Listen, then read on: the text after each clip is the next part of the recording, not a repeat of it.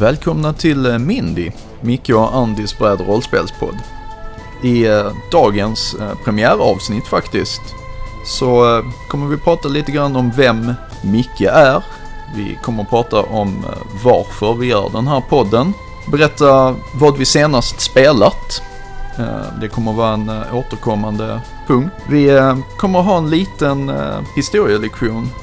Där vi pratar om, och nu ska jag få uttalet rätt, Vlaada Chvátil, hans bakgrund, vad han har gjort för spel och liknande. Vi kommer att dra lite nyheter som kanske inte är nyheter när det här avsnittet släpps. Vi kommer att recensera Codenames, så äh, häng gärna kvar för det. Sen kommer vi diskutera lite grann vad som äh, skiljer Ameritrash från äh, Eurogames.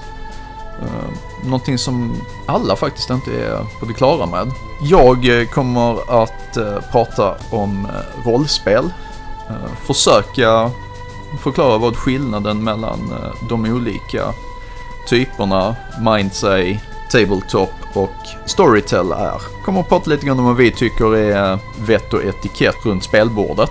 Och dra lite kul anekdoter, eller som vi tycker är kul anekdoter. Så eh, häng gärna med och lyssna.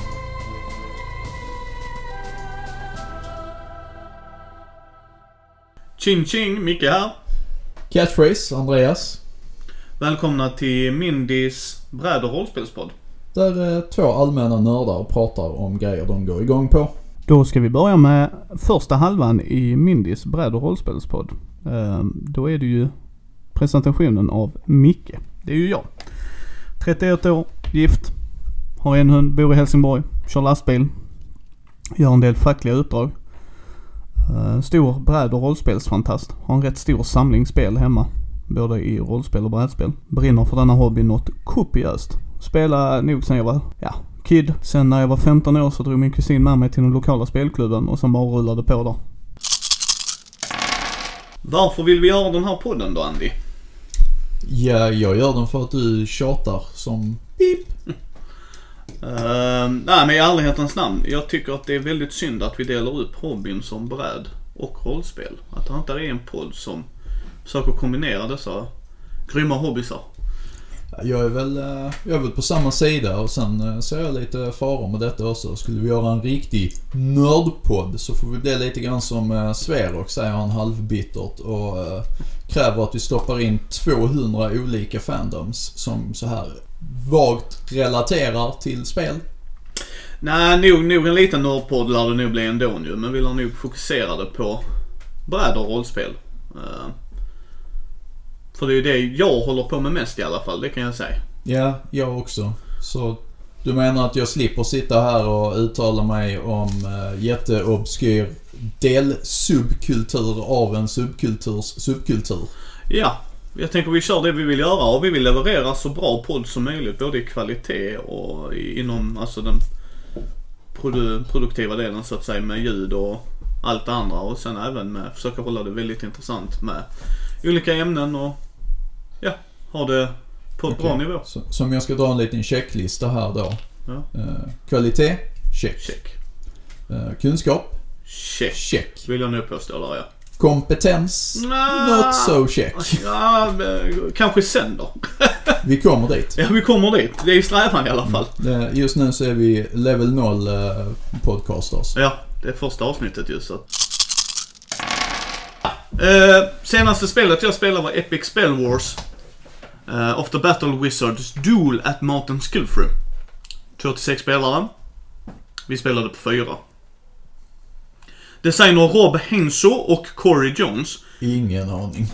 Ingen aning alls. Jag, jag skulle kunna göra lite mer efterforskning där, men uh, nej, ingen jag känner igen. Tecknaren Nick Edwards. Antingen så lånar han en stil jag har sett innan, eller så har de frågat den stil, alltså tecknaren som jag sett innan och gör spelet.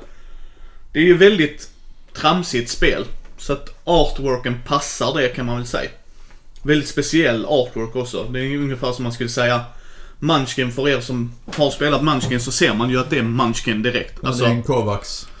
Precis, så jag skulle säga att man känner igen denna tecknare. Utgivare är Cryptozoic Entertainment. Cirka trettio minuter tog det, om jag minns rätt, kan ta fyrtiofem, strax under timmen i alla fall.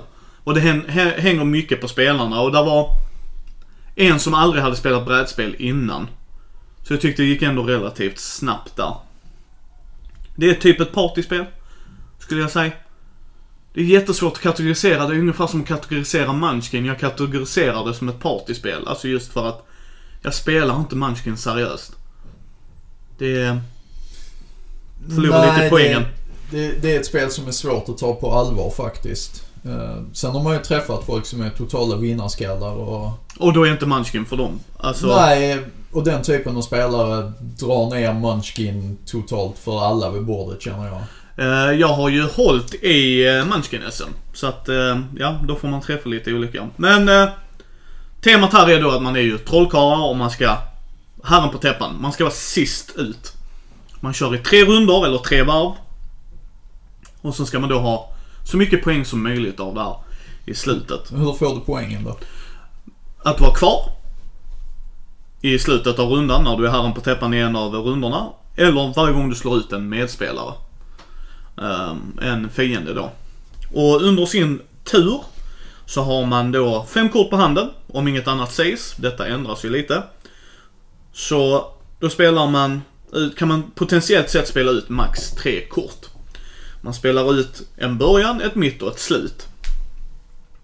Det vill man helst göra, för då får man ju en kraftfullare spel. Sen är där ju då olika typer av spel som Arcane, Fire, Nature.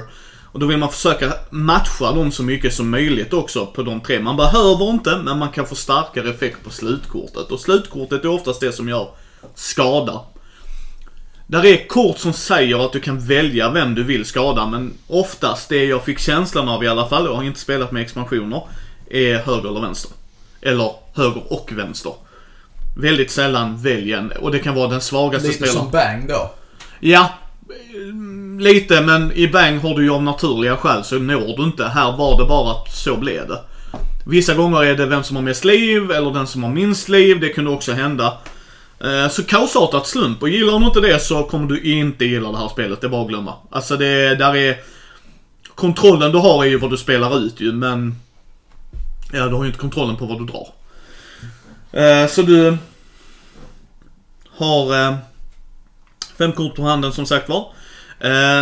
När, någon, när man har spelat ner korten så har man ett initiativ i slutet på det tredje kortet. Och beroende på vad man har där, man vill ha så lågt som möjligt för att gå så snabbt som möjligt. Så man vill liksom vara först i rundan ju. För då har man ju potentiellt sett chans att slå ut någon liksom. Det är ju, man vill ju få ut med, medspelarna. Och det gör ju att det har man ju inte kontroll över heller. Alltså du kan få en jättemäktig spel, man är jättesist i rundan. Och då blir det så här, ja ja, då får jag se om jag överlever. Man får också ett annat initiativ om man bara spelar två kort. För då har du en sämre hand. Och då... får man gå före, men oftast är inte det bra. Man vill ha tre kort, man har tjugo liv varje runda. Detta kan ändras med hjälp av dödskort, tror jag de kallar det. Och det gör ju att man får en fördel nästa gång man startar. Det kan vara mer kort på handen, det kan vara extra liv. Det kan börja med en skatt, för de har ju skatter också som gör olika grejer. Det finns också wildcards, så du kan sätta ett wildcard i början, mitten eller slutet. Och då säger den att du spelar ut den, får man spela ut det samtidigt. Alltså alla, alla visar samtidigt. Det är ju för att du ska kunna se initiativet. eh, Som jag förstod det som i alla fall. Och då tar du bort den. Som jag har ett villkort i mitten, så tar jag bort villkortet i mitten. Och sen får jag dra tills det kommer upp ett mittkort. Så det är ren slump där. Kan vara bra, kan vara jättedåligt. eh, Och då går du sist, då får du initiativ. eh, Du vill ha så högt som möjligt, förlåt mig. Inte så lågt som möjligt, du vill ha så högt som möjligt. Så, så då får du noll. Och då går du sist i turen. Och sen vet man inte om det är bra eller dåligt. Och ja, alltså det funkar ju som ett partyspel. Jag kan nog se att vi har ett par öl eller någon drink till detta och har jätteroligt. Men mer än så tyckte jag inte det var värt det. Alltså det är mycket slump. Och för tiden det tar, ja, alltså absolut, hade det tagit längre tid så hade jag nog blivit mer irriterad.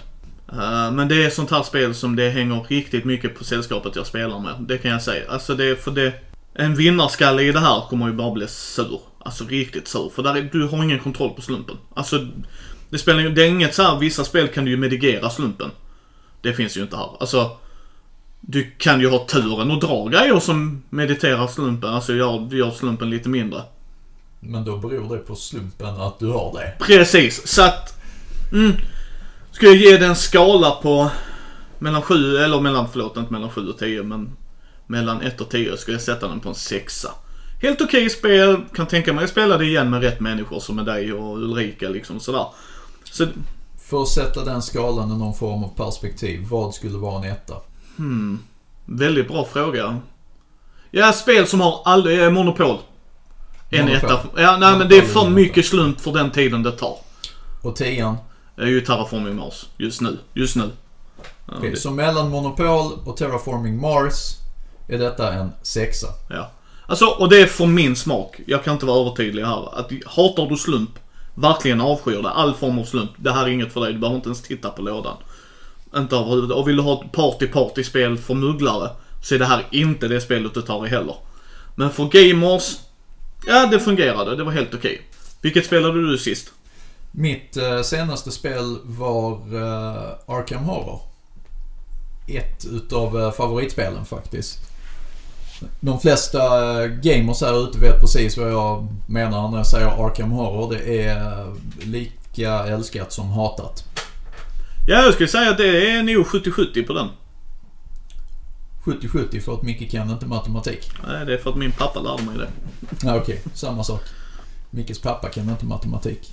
Förlåt, Lars. Men jag skulle säga att det är antingen hatar du eller älskar du. Ja, det håller jag med. Sidetrackar vi lite, hur som helst. uh, Arkham Horror, de av er som är inbitna gamers vet vilket det är. För er andra så kan jag säga att det är ett storydrivet spel från Fantasy Flight.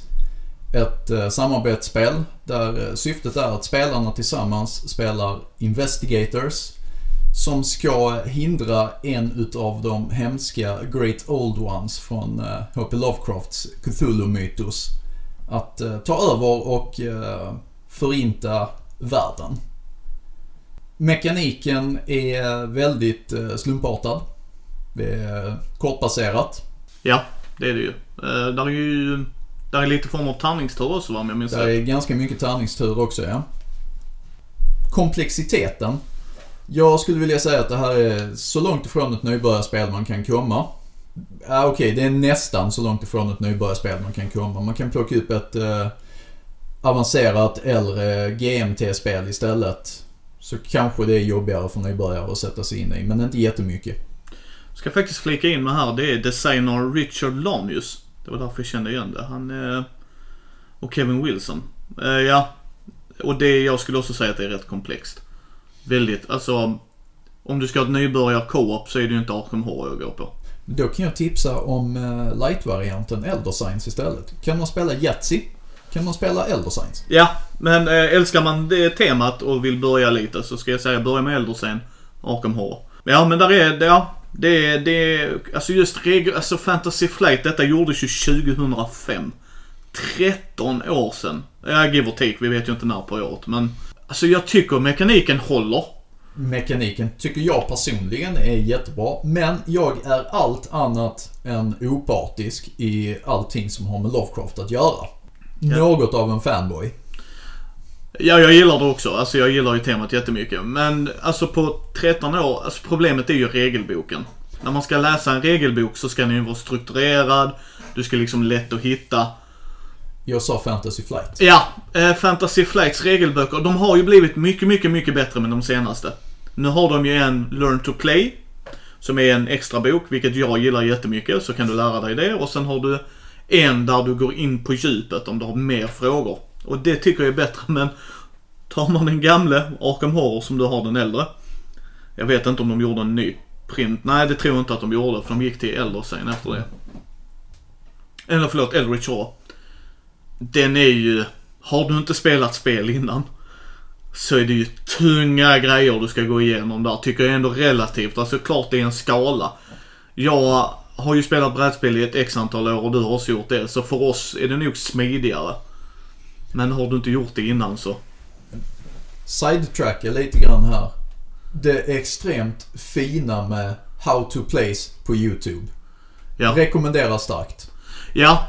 Uh, jag brukar titta på han Rodney Smith, uh, Watch It Played. Han gör väldigt bra sådana uh, tutorials eller så här, ingående. Så att ja, jag håller med dig. Och det, det jag tycker är bra med Arkham Horror, det har, det har ett bra omspelarvärde. Extremt bra. Det är aldrig två partier som är likadana. Uh, och det är också det som är negativt med Arkham Horror. Uh, lite som med Battlestar Galactica, ett annat Fantasy Flight. Du kan ha turen och få ett jättebra parti. Riktigt roligt. Och sen kommer där en slamkrypare som... Ja, det är mer sällskapet, men... Ja, okej, okay, sällskapet. Och sen har det lite grann att göra med förväntningar också. Jag kan säga det här, att jag har aldrig spelat ett Arkham Horror-scenario där jag tidigt vetat hur det skulle gå. Jag har nästan varje gång spelat ett Arkham Horror där jag har i runda tre eller någonting känt att nej, det är inte lönt, vi kan packa ihop för vi kommer inte vinna detta ändå. Och sen ligger den här känslan kvar hela tiden, hela tiden, hela tiden. Ända tills man antingen vinner eller förlorar. Det, de har lyckats jättebra med att fånga den här desperata känslan som Lovecraft förmedlar i sina böcker också. Att du, du är körd. Det är inte meningen att du ska klara detta. Du är körd. Och i slutändan så kan man ändå klara det. Ja, och det, det, det gillar jag ju med spelet. Att har man spelat rollspelet som du och jag har gjort. Så f- Call of Cthulhu. Ja, Call of Cthulhu. Inte något av de andra. Nej. Så fångar det ju stämningen på det sättet också. Alltså just att jag skulle ju inte rekommendera Arkham Horror som ett co-op-spel om du inte gillar Lovecraft. För att då faller det riktigt platt. Älskar du Lovecraft? Mm, alltså då ska du göra det. Alltså då, då, är det, då är det ett bra spel, tycker jag. Sen är det ju, för mig är det där mycket sällskapet. För att slumpen kontra tiden är inte bra. Nej, det är en lång, tung setup. Ja, bara, det... bara den kan vara jobbig. Alltså rakt av. Det är ett ganska utdraget spel. Det är med.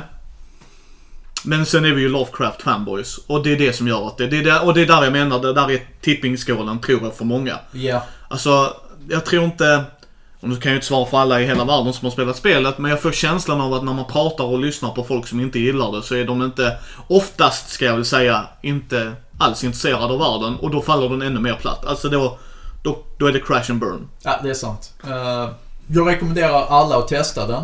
uh, Ja, det är ju ni... klassiker nu. Alltså det är, någonstans måste man ju ha provat den, tycker jag. Provat, provat, inte köpa. För guds skull. uh, Det ryktas som att det skulle komma en tredje printing, alltså en tredje edition av den, men uh, jag har inte sett så mycket om det. Jag har inte sett någon second edition Arkham Horror. uh, De räknar nog Eldritch Horror som second. Ja, det... det ja, okej, okay. Det får stå för... Fantasy Flight. Fantasy Flight. Ja, det, det får du göra då. Uh, men vem spelar du det med då? Jag spelar med frugan och exfrun. Okej, okay, okej. Okay. Och det var ändå en bra stämning runt bordet, kan jag tillägga. Ja, men det var ju. Um, det var väl mest mig de var sura på. Men uh, kanske gå tillbaka till det spelet jag spelade innan. För vår tanke är ju att vi ska kunna spela, eftersom du har barn själv ju. Jag skulle inte re- rekommendera Epic Spell Battle med barn. Du måste kunna engelska, det är väldigt mycket text. uh, Och i det spelet kör man mot varandra. Arkham Horror, om barnen har bra tålamod. Jag har ju spelat med, med mina. Och de tycker spelet är bra och spännande. Eller Matrim i alla fall, han är tretton. Han tycker spelet är bra och spännande, men han orkar inte alla de timmar som ett parti lätt tar. Nej, och det gör ju en grej också att uh, han kanske inte är, är en fanboy än. Och det gör ju också en stor skillnad då, liksom, att han hör ju hur pappa och farbror Micke pratar om det. Men det är ju en annan grej att uppleva det och läsa det själv och vara i den stämningen och... Men annars, ja, där håller jag med dig om att runt tonåringar, alltså, och, och sen är det individuellt som allt annat. Har du någon som du känner, ja, det funkar jättebra, men det är mer för fanboys. Jag skulle rekommendera andra spel som vi kommer till en annan gång. Ja, nej, det är så många andra tematiska spel. Så är det en fråga om eh, att vara rätt person. Man måste gilla temat, annars funkar det inte. Ja, det är ju... ungefär som, ta Munchkin. Många människor kan spela Munchkin och tycka, haha, kul. Men spela original Munchkin med inbitna Dungeons and Dragons fans, så har de tio gånger roligare än de som inte är D and D-fans. Ja, och så är det lite. Och det, det, det är det som gör att Arkham Horror för min del, det väger ut den tiden det tar. jag gillar ju temat, jag gillar ju karaktärerna, och det ska jag ge kudos till Fantasy Flight för. När du kör de andra spelen så är ju de karaktärerna de är. Ja, det är sant. Det är samma huvudrollsinnehavare. Sen kan man ju tycka att det är lazy writing eller vad, men jag personligen gillar det. Då får man in en igenkänningsfaktor liksom. Åh, oh, jag brukar alltid köra han. Ah, okej, okay, vad ska jag? Vad, vad skulle du ranka det som? Uh, på en skala på ett till tio? Ja.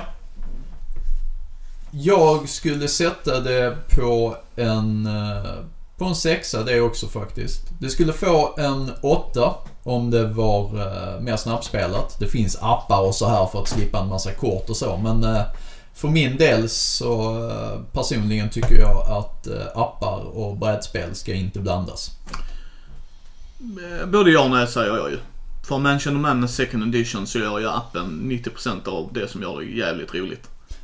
Okej, okay, det, det köper jag. Men vill du ha kort och så här när du spelar ett kortspel? Uh, ja, nej, nej. Du, alltså, du vill ha den taktila känslan? Uh, absolut, så. Men det, det är en kombination av bägge grejerna där. Yeah. Alltså, appen visar ju hur du ska lägga upp brickorna, du yeah. flyttar ju gubbarna. Yeah. Så alltså, den taktila känslan kommer ju där. Så jag yeah. håller med dig, men både jag och nej. Om appen är ett supplement så är det bra. Det ska mm. inte ta över, för då kan jag hellre spela appen. Ja. Yeah. Så då håller jag med dem. Nästa spel jag han spelar samma kväll faktiskt är Tsuru. Det är också ett partyspel för mig. Ja, och det är ett väldigt bra mugglarpartyspel. För mekaniken är rätt simpel. Det är två till åtta spelare, vilket är väldigt bra när man är fler. Vi spelade på fyra, funkar på fyra. Helst fler, helst fler. tjugo minuter kanske. Max tjugo minuter. Skulle jag säga. Fyra spelare och tjugo minuter? Ja, de satt och tänkte lite längre än vad jag brukar göra. Men... Ja, ja. Alltså det funkar, det funkar. Uh, tjugo minuter är också helt okej för det spelet. Man kan ofta sitta och prata med den som inte gör sitt drag i det. Designer Tom McMurtry. Vet inte vad han har gjort innan. Ingen aning. Uh, men vad jag kan säga är att jag gillar artworken på Tsuru. Ja, och de har tecknarna här, eller artisterna, är ju Kathy Brigg, Shane Small, Imelda Wowinkle och Franz Wowinkle. Vet inte vad de har gjort annars, men jag håller med dig. Alltså om vi ska nu prata komponenter, jag gillar ju stendrakarna. Mm, de är snygga. Riktigt uh, snygga. Känns bra. Känns bra, bra vikt i dem. På, på brädet så är det en massa streck där typ du börjar din resa. Och det är en kvadrat då. Och så har man två brickor på hand, va? Tre. Tre, förlåt mig, tre är det. Du ska alltid ha tre brickor på hand, så när du spelar en så drar du en. Uh, och det är ju... Herren på täppan där också. Man ska inte bli utnockad. Och man får... Det är rätt simpla regler. För när du sätter brickan så måste den vara i kontakt med där du står. Så i början kommer du bara påverka dig själv. Men sen, ju fler brickor byggs in och ja, hur spelarplanen utvecklas, så kan det ju vara så att man råkar stå bredvid någon. Eller att när man lägger brickan påverkas de andra också. Och det är då det roliga börjar, tycker jag. Aha, jag går rakt fram, men Andy han försvann neråt och där är inte så mycket val för honom. Jag ska kanske beskriva det här hela lite grann. Som Micke sa i början så spelplanen består av, så jag tar fel, åtta gånger åtta rutor tror jag. Ja, det kan nog stämma, ja. Ja, och varje sån här ruta är det två stycken små streck på. De här strecken är början på långa linjer som man sen lägger ut. När du lägger brickan så är fortsättningen på båda de här linjerna där. Du måste spela brickan framför din egen pjäs. Och sen flyttar du pjäsen till slutet utav den linjen som bildas. Ja, och i det här fallet då, om man har byggt in sig med någon annan så påverkar man den andra. För då bygger du in i den linjen som de är. Ja, det är ett väldigt bra spel för vad den gör. Det är ett fantastiskt spel, tycker jag personligen. Ja, nej, men just för vad den gör. Det är inte ett spel jag spelar med Fredde. Det, det, absolut inte. Men det är ett spel där Matrim... Kasper, min systerson, skulle lätt kunna vara engagerad, för det är ett kort tidsrymd för vad det ger. Då kan jag säga att det funkar med betydligt yngre också. Jag har spelat det med sexåringar som yngst, tror jag. Ja, ja, det kan jag tänka mig, för det, mekaniken är väldigt simpel och den, jag tycker den levererar på vad den gör. Jag skulle nog säga åtta av tio. åtta av tio, ja. Concur. Ja, alltså på grund av vad den vill leverera, och den levererar det, alltså... Visst, det är ju inte ett tungt spel. Nej, absolut inte. Men vill du få in föräldrar eller på julafton eller kidsen, barnen, alltså, Då fungerar det, den levererar klart och tydligt. Sen är det ju en mer avancerad som jag aldrig har spelat of the Seas. Ja, och jag har inte varit riktigt intresserad för, för ingen fan. Nej, alltså för, alltså simpliciteten eller vad man ska säga, det är ju det jag gillar med spelet.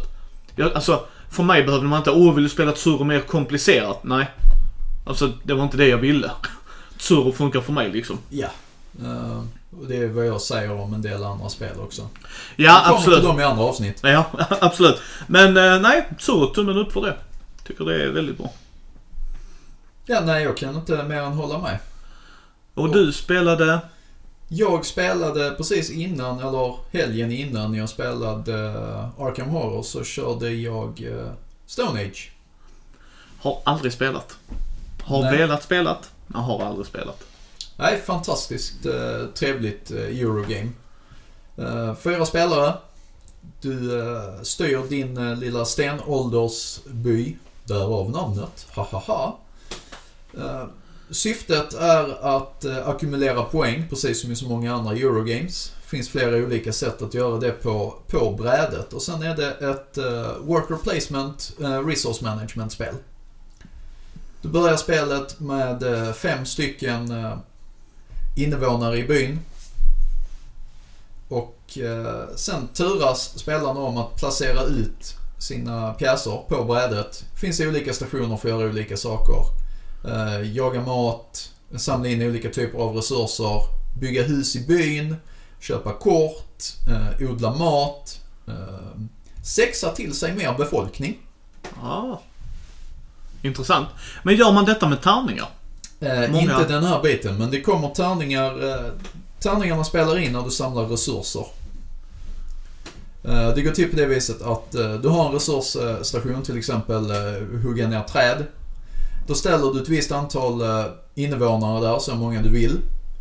Och sen slår du lika många tärningar som antalet folk som jobbar i skogen.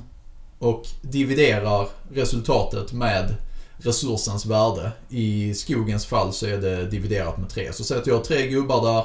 Jag slår tre tärningar, jag rullar tolv, dividerar tolv med tre, jag får fyra träbitar med mig hem. Och sen andra resurser är antingen dyrare eller billigare. Sen används de här resurserna för att köpa kort som kan ge poäng i slutet, eller direkt ge vissa kortsiktiga fördelar. Eller till att bygga husen som också ger poäng direkt man bygger dem. Men vad, vad tycker du denna skalar sig som? Uh, hur, hur lätt är det så att säga? Jag vill säga att det här är ett fantastiskt bra uh, nybörjarspel. Det är väldigt lätt att uh, lära sig. Och uh, tillräckligt varierat för att även rutinerade spelare ska kunna känna frustration över det. Men hur, hur är slumpen? Är den uh, totalt avgörande i spelet då? Nej, det tycker jag inte. Uh, Som så många andra, eller som alla spel nästan, men jag upplever det ännu vanligare i många eurospel. Har du spelat spelet eh, ett par gånger, så har du en mass, ett massivt övertag mot en total nybörjare, för du vet vilka strategier som genererar mest poäng. Ja, men så brukar det vara ju. Så, så det, det håller jag med dig om. Men eh, tärningarna som sådana, jag tycker inte slumpen är avgörande i det här spelet. Turordningen på spelarna, det, vem som är player one varierar hela tiden. Player one är först med att sätta ut sina meeples. Du kan inte sätta ut alla dina meeples på en gång, utan du väljer en station och bemannar den med så mycket folk du vill. Sen går du runt och sen så fortsätter du tills du inte har några by, äh, meeples eller invånare kvar att placera ut på brädet. Äh, och då börjar man resolva rundan. Då slår alla för äh, resource gathering. Den som står och sexar till sig folk får en extra gubbe då, ja precis. Yeah, precis. Men det krävs två gubbar för det va? För jag är en ny yeah. familjemedlem, så måste du spendera två gubbar. Ja, yeah. uh, och de här stationerna är begränsade. Uh, mat kan det stå hur mycket meeples som helst oavsett färg. Alla de andra resurserna, det finns uh, trä, sten, lera och guld. Är först det begräns- Ja, först till kvarn. Det kan stå max sju gubbar och jobba på varje ställe. Och jag får inte lov att gå tillbaks. Jag får inte lov att börja med att sätta tre gubbar i trä. vänta till min tur igen och se, oh, där är fortfarande två platser lediga och sätta två till. Utan ah. jag måste dedikera från början. Så, så som jag förstår det rätt här, så att jag kan sätta tre gubbar och du kan sätta två då? Ja. Yeah. Ah, spännande. Ja, men det är ju intressant ju. Yeah. Du kan teoretiskt sett blocka den helt av. Det kan man göra. Jag bara fyller upp sju gubbar, pang. Men då kan du inte göra något annat. Nej, nej, nej, precis. Det är risk and reward som man brukar säga. Vad, vad vill man fokusera på? För oftast, för er lyssnare som inte vet, så är ett klassiskt Eurogames, som vi ska prata om lite senare, är det ju inte oftast möjligt. Alltså, nej. Du sätter ut och sen är den blockerad. Yeah. Där är spel som uppenbarligen Stone Age, där man kringgår det. Och det gör mig mer intresserad, för då blir det lite mer, var väljer jag att gå? Mm. Ska jag definitivt spela. Vad tycker du komponenterna då? Väldigt fina. Korten är lite flimsy. De flesta hardcore gamers slivar ändå sina kort, så då är det mindre. Ja, men mindre tanke, ja, ja, absolut. Jag gör men, ju det om annars annan väldigt fina. Det är en grej jag tycker är skitkul, det är att det följer med en tärningskopp i läder. Jag, jag menar inte pläder här nu, utan vi pratar riktigt tjock cool läder till tärningarna. Det, det, det är kul. Eh, betyg då? Hur skulle du ranka det? Jag rankar Stone Age på en åtta nio faktiskt. För vad den gör då, ja. För vad den gör, ja. Vi ska nu vara tydliga med det att i alla fall jag, bara för du får åtta nio så är det inte för alla, men för vad ja. Den gör så är, alltså, den levererar ju. Det är ett bra introduktion till Eurogame. Jag slänger ja. Inte ut liksom vad som helst när man har nybörjare. Jag tror faktiskt att det här spelet fungerar för i princip vem som helst. Ja, alltså vad jag bara menar är en inbiten Eurogamer, så är det nog inte Stone Age han går till. Han har nog andra klassiskt tyngre titlar. Ja, jag, jag är inte säker på det faktiskt. Jag Nej, vi får prova med Fredde. Det är han, jag skulle säga han är tippingskålen där för mig. För han är ju specifik med vad han vill spela ju. Så jag skulle vilja prova med honom. Men eh, annars brukar det ju vara så. Men det spelar ingen roll, för vi, du och jag är ju rätt mycket allätare. Ja, det är sant. Det är, uh, det är inte många spel som jag säger inte en gång till. Nej, precis. Och de gångerna jag gör det så är det att... Och det kommer vi in på lite senare. Men, så att, men jag gillar ju sådana här spel, för det, det, det är lite vad jag vill komma fram till är att... Jag kan spela jättetunga Eurogames. Alltså jag kan sitta i åtta timmar med Fredde och spela och tycka det är jätteroligt. Men sen är ju både han och jag otroligt medvetna om att... Med tanke på att du har dina barn och det, du har ju inte den tiden.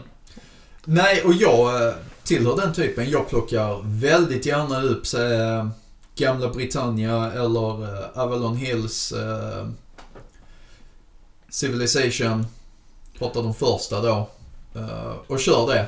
Och för de av er som inte minns det, så kan jag säga att Civilization är ett åtta timmars spel när alla spelare kan reglerna. Det är ett tolv timmars spel så fort en person behöver hjälpas och förklaras. Och, och, och det var lite där, vi, vi sidetrackar lite, men det var bara där jag ville att folk skulle förstå. Så att jag kan spela de tyngre spelen, men jag tycker definitivt det är intressant att hitta de spelen där. Min fru är inte en inbiten brädspelare, men Stone Age tror hon hade kunnat tycka är småtrevligt. Och för min del, och jag gissar att du är likadan där, att det förhöjer det för oss. För att vi kan ju spela själva och tycka att det är jätteroligt. Men jag älskar ju min fru och vill att hon ska bli mer inbiten i hobbyn. Mm. Och då kan jag inte ta liksom Terraforming Mars. Det, det kommer hon... Alltså det, det snackar om att döda hobbyn för henne direkt. Och då... Nej, Stone Age, det ska vi definitivt spela. Så mycket till idag så har du kollat upp Vlaada Chvátil lite. Kan du berätta något om honom? Ja, det kan jag göra. Um, det här var intressant, det visste jag faktiskt inte. Han heter Vlad... Han heter Vladimir, men kallas Vlada. Föddes nittonhundrasjuttioett i staden Jihlava, Tjeckoslovakien. Vi ber alla som pratar slaviska språk om ursäkt för att ja. vi totalt slaktar det. Ja, det gör vi. Han är ju då en brädspelsdesigner. Han verkar jobba väldigt mycket med Czech Games Edition. Jag vet inte om han är en delägare eller vad. Det är väldigt svårt att röna ut. Nej, vi hittade inte så mycket när vi kollade företaget, va? Nej, på deras hemsida står det att de jobbar mycket med tjeckoslovakiska brädspelsdesigners och lite sådana grejer. Och då försökte jag luska ut det, men okej, vem styr företaget? Men eh, det kunde jag inte hitta. Och det finns ingen så här eh, tjeckisk ratsit som vi förstår oss på, så vi vet inte hur mycket pengar man tjänar eller någonting heller. Nej. Eh, däremot så det jag kunde luska ut var att deras första spel är ju ett spel han har gjort, Galaxy Trucker. G T är ett bra spel, I love it. Har inte spelat själv, så att eh, har det. Som jag köpte begagnat, så att det ska jag definitivt spela. Jag har hört mycket gott om det. Real time eh... spaceship building och eh... ja, Mickey är ju trucker i verkligheten, så han borde verkligen gilla det. Ja, jag tror det också. Uh, jag, jag är lite svag för real time om det görs väldigt bra också. Det kan bli väldigt intressanta spel. Och sen har det ju funnits tjugohundrafem tror jag det släpptes, så att jag menar tretton år sedan och vi är fortfarande kvar. Det säger ju en del. Men det jag kunde få fram om man tittar lite intervjuer och sånt är att uh, han verkar vara en allätare av spel, för att han har ju gjort Codenames. Codenames som vi båda två tycker väldigt mycket om. Ja, väldigt bra partyspel som vi ska göra en recension på också. Uh, och sen uh, Through the Ages, a Civilization Story Game. Och det är ju ett tyngre spel, mycket tyngre spel. Alltså det är verkligen två olika sidor av spektrumet. Så det är ju många som skulle vilja säga att uh, Vladas spel är ganska... Alltså jag, jag Dungeon Lords till exempel. Jag vet inte om det är ett tungt spel per se, men det är ganska tungt att lära sig, upplevde jag. Ja, och det är de gamla, äldre regelböckerna. Och de är lite klottriga, tycker jag. Men hela grejen han vill göra, som jag har förstått det som, och som man kan läsa sig till, är han vill ju göra regelböcker där du lär dig medan du spelar. Men lite med Dungeon Lords var ju också att ikonografin inte var den bästa. Ja, det, det är sant. Det var lite småjobbigt. Ja, och då fick du kolla i regelboken, och då är inte det en bra regelbok, för då har du ingen referens. Utan jag hann nog får läsa om vilket stycke var det. Men han har gjort Dungeon Lords också. Han har gjort en hel del tit- t- titlar. uh, Men i den intervjun som jag fick så där, så är han en allätare. Han har inga problem att spela ett spel en gång och vara nöjd med det, för han tycker han att det ger han en bra upplevelse. Och hans motiver- motivering var ju där att det släpps så mycket spel, så att han behöver inte sitta och spela samma spel hela tiden. Sen har han nog sina favoriter, men det kan ju inte utröna i den. Det är kanske inte lika tävlingsinriktad som många andra är heller. Du vet, man sätter sig ner med spelet, man går igenom reglerna, man lär sig spelet, och sen spelar man det om och om och om igen för att förfina sin strategi. Nej, det var inte känslan jag fick av honom, och att han verkar vara en allätare. Han, det för, för honom var det nog mer humöret han var på som gjorde vilket spel han ville spela. Uh, och han har då, ja, uh, när han ska göra ett spel så hittar han en mekanik han vill köra på. Och sen bygger han, och sen provar han, och sen bygger han, och så provar han, och så blir det liksom utvecklande därifrån. Mm. Vilket blir väldigt intressant uh, just när det är så skilda spektrum emellan. Alltså just mm. Codenames är ju ett sånt simplistiskt spel jämfört med Through the Ages. Han var väl involverad i något dataspel också, va? Ja, han där inget War Origins eller något sånt, Origins of War var ett han hade publicerat, och sen skulle han gjort ett rollspels videospel eller så här, tv-spel mm. um, som aldrig släpptes. Han började det, men det släpptes inte. Vision, Vision heter det. Okej. Okay. Um, och mer kunde jag inte utröna där. Det måste varit innan uh, Early Access och Kickstarter-eran. Ja, det måste det vara. tjugohundrasex tror jag det var. uh, Det som är väldigt intressant här, det är att han har fyra spel ja, på topp hundra-listan på B G G. Och för er som inte vet vad B G G är, så är det Board Game Geek då. En uh, brädspels-community online. Ja, och där kan man då, varje gång man uh, lägger sitt betyg på spelet, så puttas, kan det puttas ut då på just de hundra populäraste spelen. Eller ja, rättelselistan rankar alla spel. Föreställ er I M D B för, uh, för games. Ja, precis så skulle jag också vilja säga det. Men lite mer community bakom det också. Mm. Kan du gissa vilket som är högst? Av uh, dem? Uh, jag vill säga uh, Through the Ages faktiskt. Ja, det ligger trea. Och det är tjugohundrafemtons-utgåvan, och det är den jag och Fred har spelat. Väldigt bra spel, jag gillar, gillar det skarpt. Sen kommer Mage Knight, har inte spelat, eh, på tjugonde plats. Mm. Gav inte jag det? Nej, det var Warrior Knight. Jag Warrior gav Knight. Dig, ja, ja, det fick du av mig. Mm. I födelsedagspresent där, ja. Eh, nej, så den är eh, på tjugonde plats, vilket jag tycker är väldigt intressant. det har några år på nacken också. Aldrig spelat det, men har mycket gott om det. Mm. Eh, bra äventyrsspel. En till två spelare. Vad jag har förstått så är det bäst på en. Eh. Så det är bäst solo? Ja. Och det ligger på tjugonde plats? Ja. Men jag tror... Det är inte jag som har röstat. eh, nej, men jag tror där är... För... Vad jag har förstått som det i alla fall, så kan man spela det på två och att det blir fortfarande bra. Men det är att valen man gör är oftast sina egna, och då blir det lite så här onödigt att vara fler, och då tar det ut på tiden, som jag har förstått det som. Okay. eh, Sen på plats trettio, och här, här är det lite så här, har han fyra eller tre spel? För det är den gamla First Edition av Through the Ages. Jag skulle vilja på, det måste ju vara en stor skillnad, kan jag tänka mig. Ibland är det ju det. Jag menar, Twilight Imperium third edition och fourth edition är ju en markant skillnad i reglerna. Alltså de har ju tagit bort lite och gjort lite annorlunda, och så undrar om det är det här. Jag har inte spelat första edition, och den är på plats trettio. Den första utgåvan tjugohundraett eller tjugohundrasex, jag kommer inte exakt ihåg då. noll ett tror jag. Äh, det är, jag bara spekulerar. Ja, men jag får mig det var noll ett. Jag men det, det, det är intressant. Vi... Äh... Vi borde kanske ragga upp och, och jämföra dem. Det finns så många borden nu visserligen. Vi... ja, nej, men det, det vore intressant att veta. Och sen kommer Codenames på fyrtiosjunde plats. Mm. Ingen G T. Nej, den såg jag inte. Det var den jag kollade också efter specifikt. Men just Codenames är lite mer... Det är ju bara positivt att den är på fyrtiosjunde plats, just för hur det är ju. Sen har de ju släppt ja, det, det, det är för att det är, det, det är partyspelsgrejen också. Det är inte många partyspel du hittar högt upp nej. i rankingarna. Nej, nej, så är det ju. Det är fyrtiosjunde plats för att få ett partyspel på B G G's topp hundra är ju väldigt, jag menar, mm. fjärde plats låg Terraforming Mars, mitt favoritspel. Uh, Gloomhaven låg etta. Jag menar, det är rätt mm. ett bra tag låg ju Puerto Rico ett mm. på första plats liksom. Och sen var det ju Twilight Struggle mm. låseta, så att jag menar Twilight det, Struggle är ett tungt spel. Det är lite grann nyhetens behag också, känner jag. Att ett spel hyfsat nytt så är det lite hype runt, och det är det många som uppvotar det. eh, Absolut, men det är ju också ett tecken på ett bra spel när du håller dig på topp hundra. Så är det ju. Till och den, exempel Through the Ages, som ändå har några år på nacken och ligger där uppe. Ja, och att eh, Terraforming Mars ligger kvar. Det kom tjugohundrasexton mm.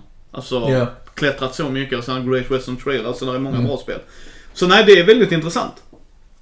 Och jag tycker att det är ändå bra för en designer att ligga fyra spel på topp hundra, med tanke på att, vad är det någon sa, det är tusen spel om året som släpps eller det.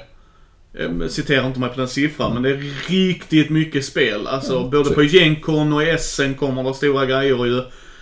Och då har fyra spel, om vi nu räknar både den äldre och den nya versionen. Men jag antar att det är en stor mm. skillnad. Jag tror han... Ja, nej, det, den, jag vet inte hur Star Trek låg på B G G.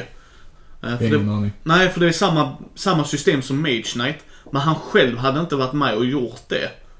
Men jag tror inte den låg på topp hundra. Nej, och så är det ju ett I P-spel också. Ja, men det skulle vara som Mage Knight. Så att många som har spelat den tyckte om I P:n just... För det som jag har förstått, som jag inte Star Trek gillar så att... Ja, nej men ja, vi, vi tar ett separat segment ändå om just I P-problematiken. Det, det tycker jag definitivt, det är mycket att säga om det. Både bra och dåliga grejer. Nej, så ja, han är väldigt intressant spelskapare. Som sagt, kon- kontrasten att Through the Ages, liksom Civilization Story Game åtta plus tror jag vi har spelat det på timmar. Och sen Codenames där du... Mm. Det är ju mer än ett parti på de åtta timmarna ju, så... Nej, det är ett bra spel. Bra mm. spel. Så ja. Intressant kille. Vet vi någonting om, om privatpersonen? Nej, det är svårt att hitta just om om dessa brädspelskapare. Då tycker jag att vi ska göra det lite grann till vårt mission. Ja. Försöka ta reda på vem är människorna bakom namnen. Ja, och det är samma sak med bolagen. För vi, vår tanke är ju att vi ska prata lite om eh, företagen också. Mm. Där är ju stora företag som gör vår underbara hobby. Både rollspelsbolagen och brädspelsbolagen. Looking at you, Fantasy Flight. Ja. uh, nej, så det är lite om Vlaada Chvátil. Och vilka spel han har gjort. Och han verkar vara en intressant kille att spela med. Det roliga i vår hobby, det kan jag ju säga... att går man på S N eller GenCon om man har möjligheten, så har du rätt så goda odds att träffa på dessa individer och säga hej. Både liksom eh, bolagen bakom och personen som gör spelen. Mm. Jag har träffat eh, en del av dem när jag varit på GenCon. Mycket, mycket intressant.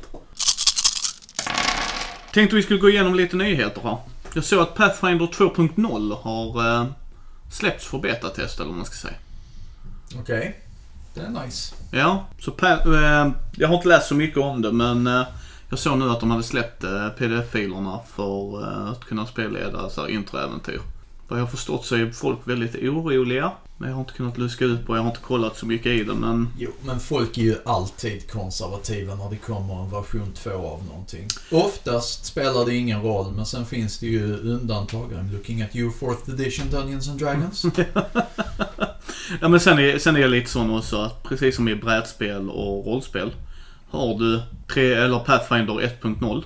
Och du har allting till det. Yeah. Då är ju inte Pathfinder två punkt noll kanske något för dig. Men har du inte Pathfinder och vill komma in i det, så är det lite daunting, tänker man, lite skrämmande när det är bara hur många böcker är det? Ja. Vä- vä- vänta nu här. Säger du att jag inte behöver köpa Eon två och tre också? Nej, du behöver. Du behöver. Alla andra behöver inte. Ah, okej. Okay. Ja, jag har Eon fyra också, så att, så att det, men det, det, det löser vi, det kan vi ta sen. Eh, nej, så att eh, jag, jag har aldrig riktigt förstått det. Jag tycker det är ett bra sätt att göra det på. Och därför jag ville ta ut det. Jag tycker det är väldigt intressant att släppa lite till spelarna. Jag för mig fifth edition gjorde det också. Så jag ska inte citera ja, mig på det. Ja, det kom väl någon quickstart-grej mm. där, va?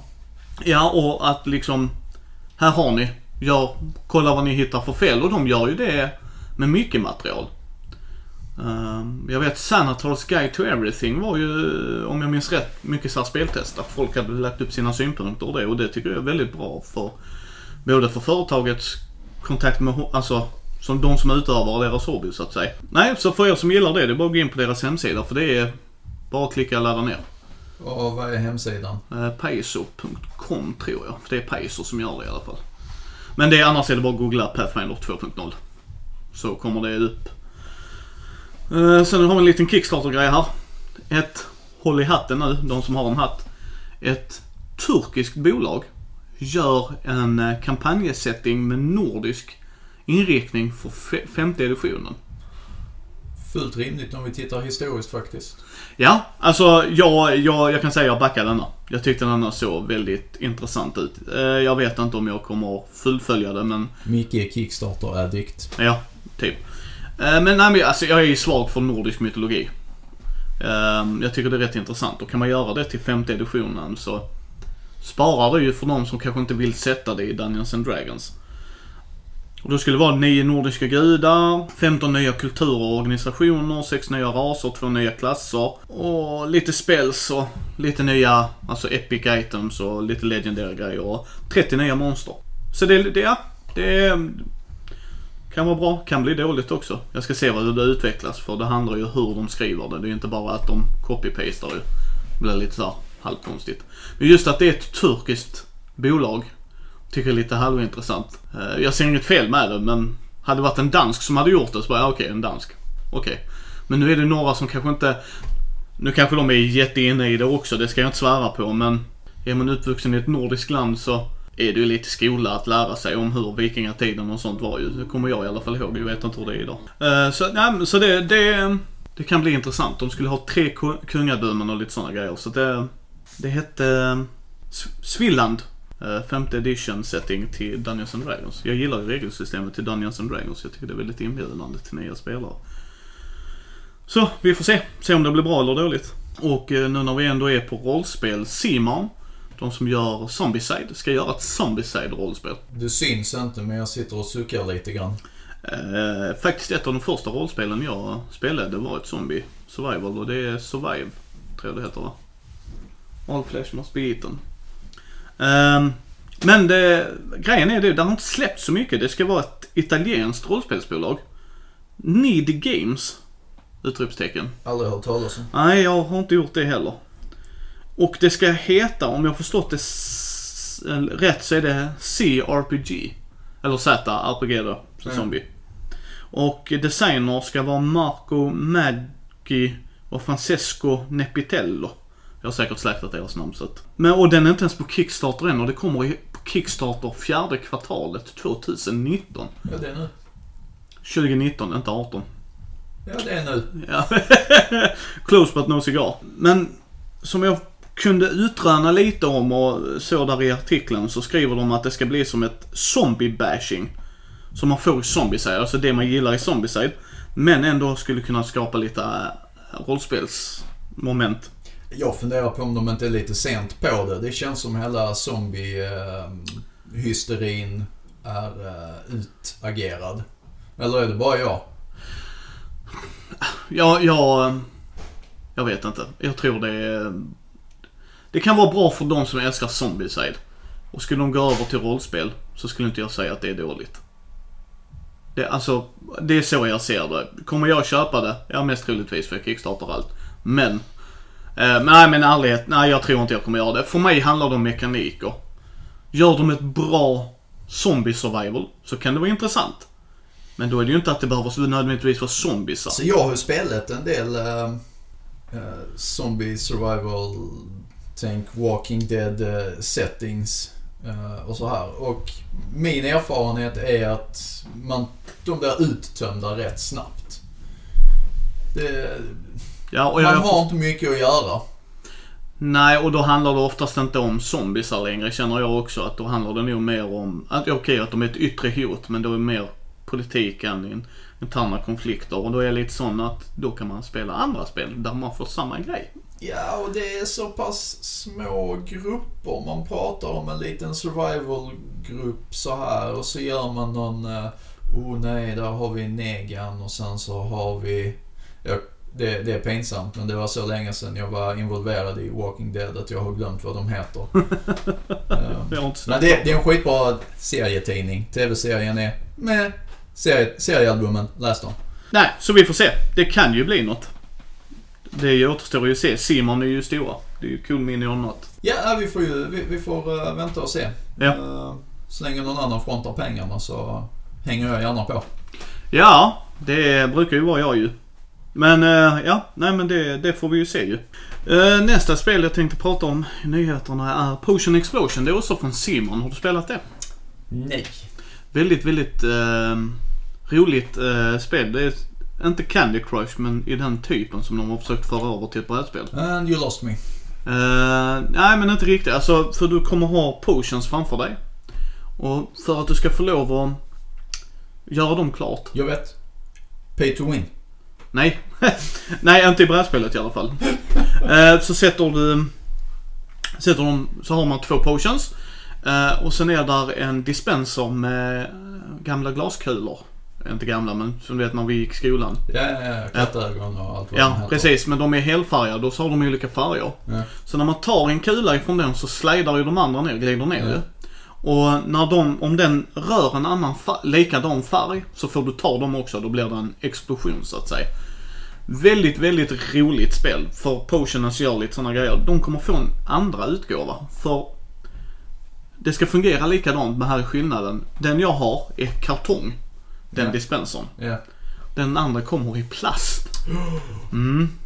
Men i det fallet kan jag säga att plast är mer välkomnande, för den i kartongen är lite wobbly efter ett tag. Väldigt roligt spel, jag gillar det som Sören. eh, Men det ska vara samma. Men samtidigt som gör det så kommer det ut en expansion som heter The Sixth Player, eh, eller Student. eh, Då gör man att man kan spela sex spelare med två dispensers.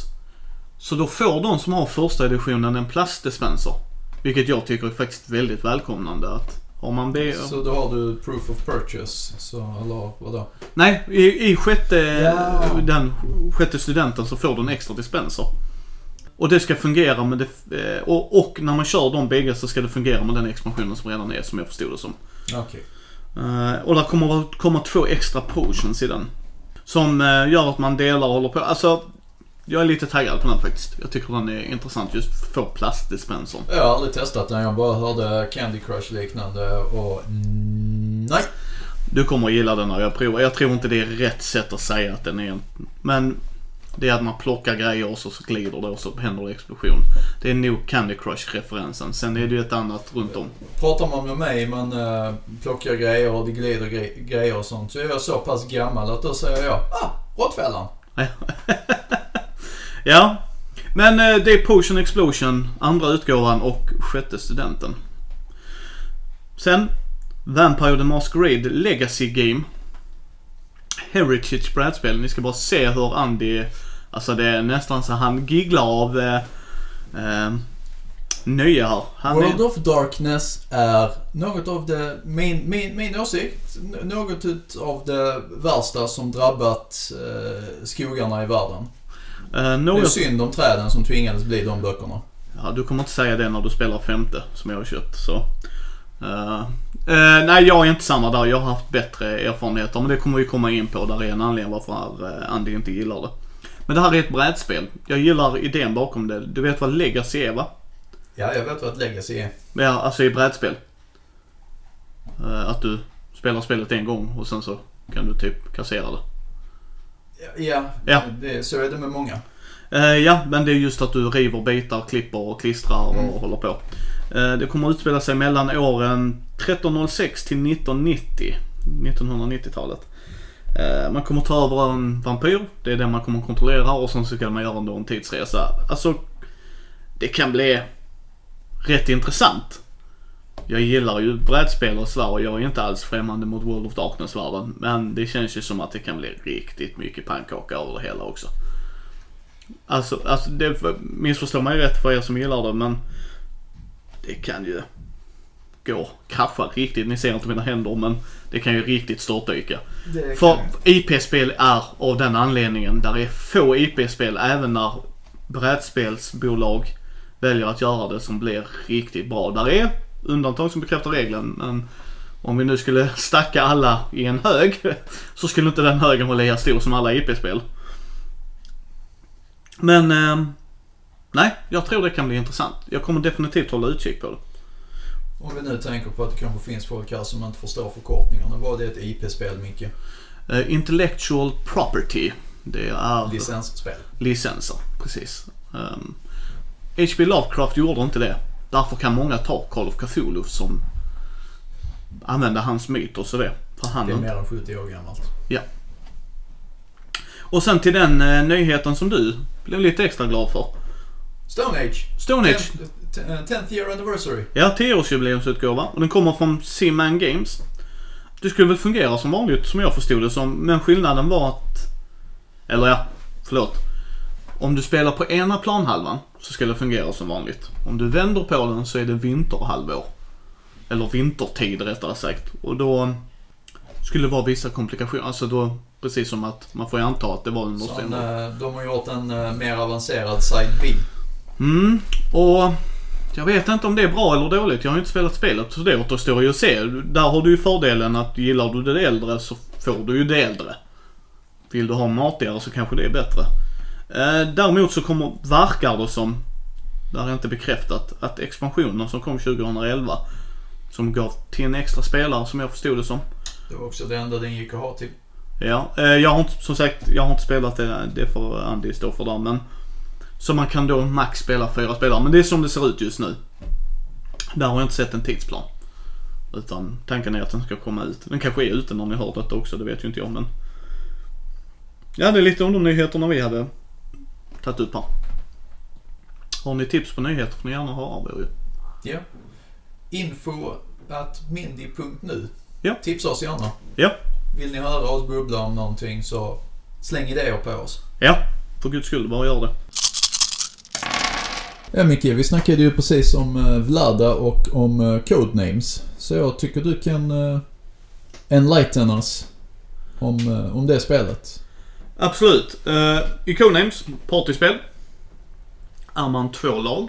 Man bör vara minst två i varje lag, som sagt. Det här är den vanliga, ska vi säga, från start också.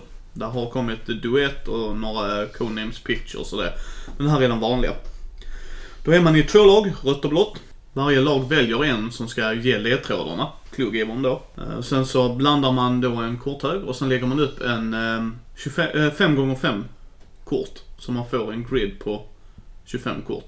Uh, och sen kommer bägge cluegiverserna på laget då, alltså så rött och blått. Då kommer de få titta på ett kort. Det kortet visar då den griden då med de olika orden då, för det står ord på dessa. Det kan bil, cykel, eh, ofta betydligt mer vuxna teman. På den versionen jag har, där är en med vanliga, mer familjevänliga ord. Eh, och då får de se det då, för hela grejen är det här, som cluegiver så ska jag låta mitt lag hitta mina spioner. Eller våra spioner rättare sagt. Som jag är i rött lag så vill jag att de ska hitta alla röda kort på det kortet jag har framför mig nu. Den som är vår information som man håller hemlig från det andra laget. Så vad som händer här är att cluegiversen får varsitt facit i princip som ska hållas hemligt för resten av laget. Och ett, sen ska facit, laget... ett facit som de delar på, ja. Ja just det, man delar mm. facit, så var det. Uh, och, och där visar då den griden då, så de tjugofem orden är där. Så vill man ju då hitta sina. Och börjar man, som man ser då på eh, kanten på det kortet, så är det röd färg så har jag en mer gubbe som de andra ska hitta. Men vi har fördelen att vi börjar. Där är neutrala kort och där är ett svart kort. Det svarta kortet vill man inte att sitt lag ska hitta, för då förlorar man direkt. Då förlorar man direkt. Så man ska hitta sina egna. Och det här gör man då genom att man ger en ords ledtråd och antalet kort som passar in på den ledtråden. Så till exempel om vi har cykel och bil så kan jag säga fordon två. Ja. Och så är det upp till dem att hitta två brickor bland de tjugofem som är utlagda och chansa på dem. Ja, då, det, och då är regeln så här att man får lov att gissa tre gånger. Och vad, och vad man menar med det är att om eh, Andy då pekar på ett kort och det är det som gör att man bestämmer. För det är inte att de säger det, de måste aktivt peka på det. För att det inte ska bli missförstånd. Så då... man, man har lite diskussionsutrymme innan man lämnar ett definitivt svar. Precis. Så då vet de, det, den informationen de har fått är att bland de tjugofem korten är det två kort som passar in på fordon. Och då kan de peka på ett kort. Men är det då till exempel buss med? Så blir det jobbigt. Ja. Eh, men då pekar de på buss. Mm, visar det sig att det inte är vår. Eh, utan blått lags eller ett neutralt. Så slutar turen. För vår del, och man lägger ut den färgen då. Skulle det mot förmodan vara vårt kort, men jag fick lite brain freeze så att jag inte kom på att nej, men buss borde ju fungera på det också eftersom det är ett fordon. Så säger man nej, det, var, det är vår, men det var inte rätt. Det var, tillhörde inte den ledtråden. Så lägger man ett kort på den som är vår färg, och så har man fortfarande två gissningar. Så man får en gissning mer än det antalet man gav. Så säger jag tre ord med den, alltså tre liksom... Man har råd att begå ett misstag, misstag varje... om, man, om man råkar pricka sin färg. Prickar man någon annan så tar rundan slut. Och börjar man så har man nio gubbar man ska ut. Då har det andra laget åtta. eh, Om mot förmodan mitt lag, i det här fallet Andy, ja, ja men det är ju cykel och bil då. Så han pekar på cykel, ja det är rätt, det stämmer, det var på den ledtråden. Sen pekar han på bil, det stämmer, det är också rätt ledtråd. Då slutar turen ändå. Skillnaden är bara att vi inte har givit poäng till de andra. Så en av hemligheterna här är att ha en kreativ quest, eller cluegiver, som med ett ord kan pricka in så många av de giltiga ledtrådarna som möjligt. Ja. Och det utmuntras i regelboken också att man inte ska köra. Du kan göra ett ord, men det tar ju längre tid. Ja, och den andras sidan kommer förmodligen att vara mer kreativ och hinna pricka in flera stycken på färre antal ledtrådar. Eh, precis. Och, och det är ungefär så spelet fungerar. När man har fått ut sina så vinner man. Ja. Väldigt simpel mekanik. Eh, det som är fördelen här är att cluegivern han är själv, eller hon, henne själv. Medan den andra sidan kan vara hur många som helst i princip. Eh, vi har ju spelat med två till tre pass liksom i lagen, alltså att man har tre som får gissa, och det blir väldigt roligt för då får man prata ihop sig, för då är det ju mer folk som måste tänka på vad man, ja vad, vad sa han nu, nej men det kan menas det, det kan menas ditten, och vilket, vilket blir väldigt roligt. Ja, vi har ju spelat med lite, med lite blandade grupper också, dels där alla i laget känner varandra ganska bra och, och vet hur de associerar och tänker och så här, men även när det har varit någon med i laget som kommit utifrån.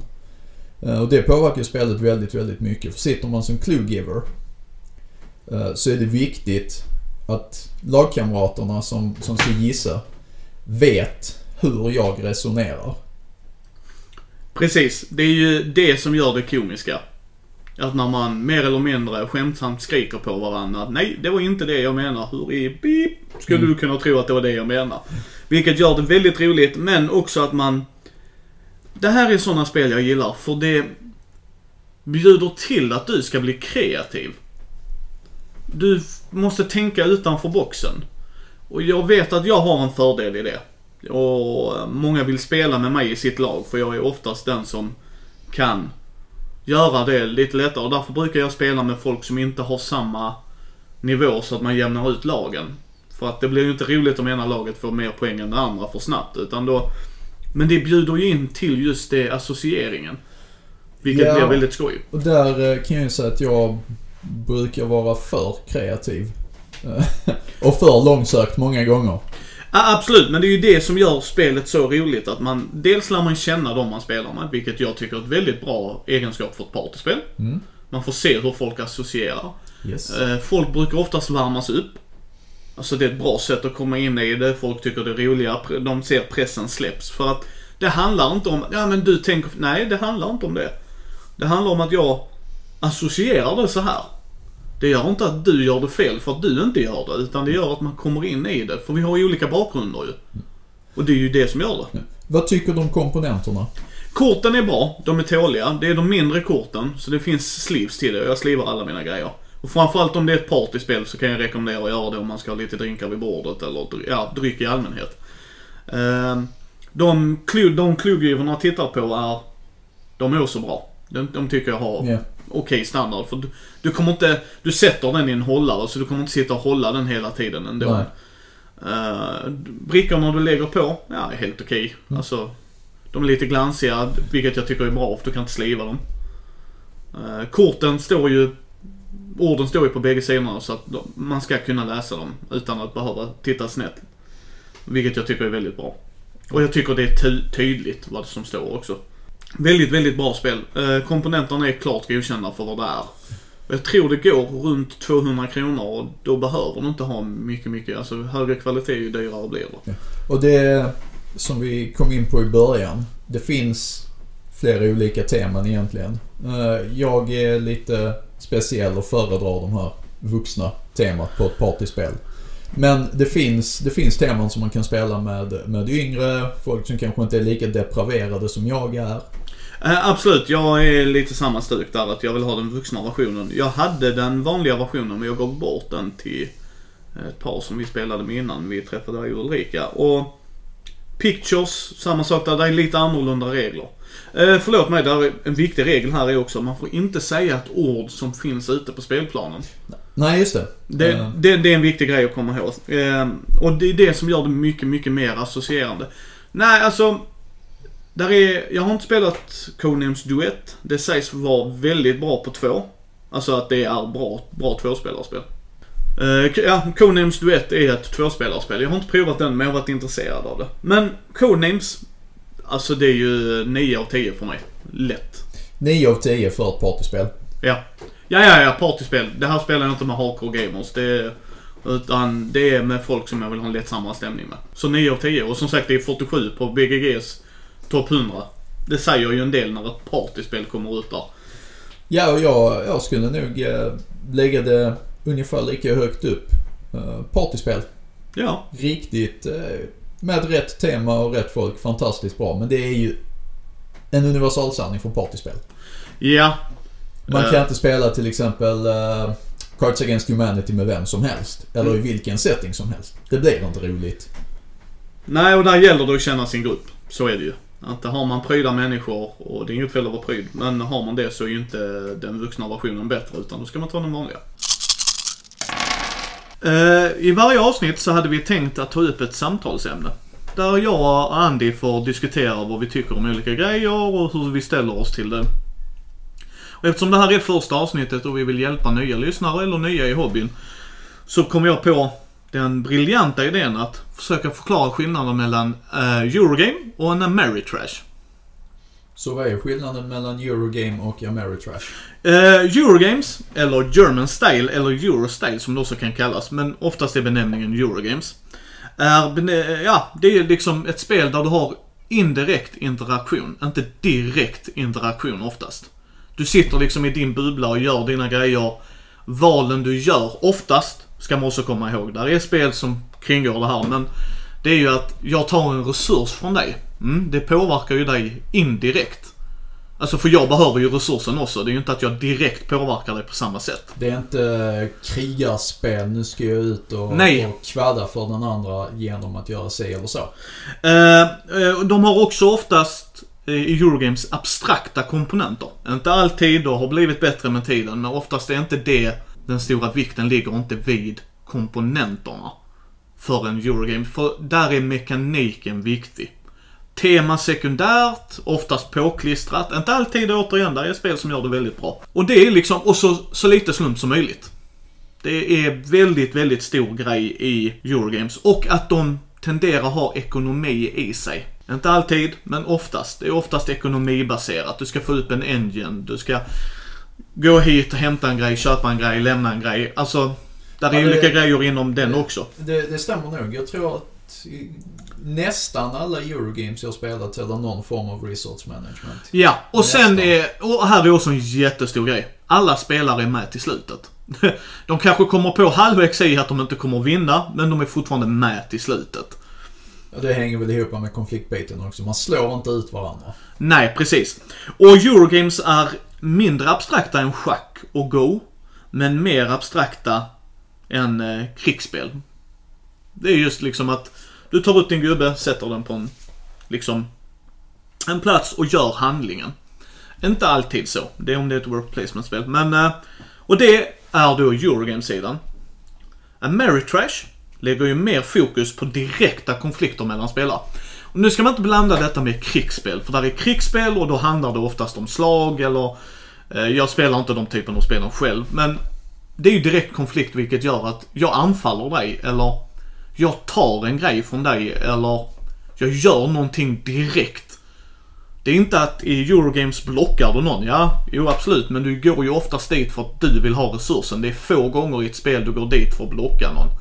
Det kan hända, men då, då får du fortfarande någonting ut av det. I direkta konflikter är det ju att nu förstör jag för dig. Nu tar jag en resurs, för de kan ha resurs också, men jag, jag ska förstöra för dig. Och sen är tema väldigt viktigt. Mekaniker kommer sekundärt. Sam, sam, samma sak där, undantag. Det är klart där är spel som försöker göra bägge grejerna, men oftast är Ameritrash, som det kallas. Sen ska det också tilläggas, förlåt mig, att i Eurogames behöver inte komma från Europa. Det gjorde det från början, men det behöver inte göra det liksom. Samma sak med Ameritrash. Men man lägger mer fokus på tema, mindre på mekanik, gör inget att det är slump, tärningar eller kortdrag eller dylikt liksom. Och det är det som är Ameritrash. De har mycket som sagt på tema och det också. Så uh, hur skulle du klassa till exempel uh, Ticket to Ride, som jag vet att du älskar, Micke? Alltså det, för mig blir det lite mer av ett Eurogame. För du bygger ju din linje och du bygger ju din tågtrafik. Alltså du ska ju ha ditt kort, ska du få ihop. Sen att du råkar blockera någon, du går ju inte de längre hållen bara för att du kan. Um, Alltid. Nej, men de här korta ett-sträckorna. Absolut, men där, där, där snuddar du för min del, så blir inte det ett Ameritrash. För att jag ska ge ett exempel, så ska jag faktiskt ta mitt favorit om bägge kategorierna. Sen får vi se om Andy vill flika in. Men mitt favorit eh, Eurospel är ju Terraforming Mars just nu. För du lägger ju patiens för dig själv mer eller mindre. Enda gången du påverkar någon eh, är när du draftar eller på brädet. Och självklart när du låser upp milestones och dylikt. Men vi får göra en review på det sen. Men jag gillar det, för att jag bygger ut min motor. Jag kör min ekonomi. Jag får verkligen liksom fundera ut vad jag vill ha av grejerna. Kontra mitt favorit Ameritrash är ju Twilight Imperium fourth edition. Alltså det var svinskoj, men där var slump, direkt konflikt, det var inget snack om det, och det var tematiskt. Alltså jag kände ju mig som en, för er som inte vet det så kör man i olika raser och sen ska man ta över planeter och få poäng via det här. Och man kan ha hemliga objekt och där är synliga objekt, men hemliga objekt kan vara helt slumpartat, och det är där slumpen kommer in. Och det är inte för alla, och jag förstår det. Men jag är allätare. Det är också ganska tungt att spela, eller hur? Ja, absolut. Absolut, där är ju mer tid på Ameritrash. Oftast längre spel, inte alltid. Vissa Eurogames tar också väldigt lång tid. Men det är oftast på grund av att spelarna tar längre tid på sig att tänka. Ameritrash är det ju oftast mekaniken som gör att det tar lång tid. Alltså Arkham Horror ska du ju ut med grejer till exempel, för det är ett Ameritrash. Um, att det är ett samarbetsspel är en grej, men det är fortfarande Ameritrash.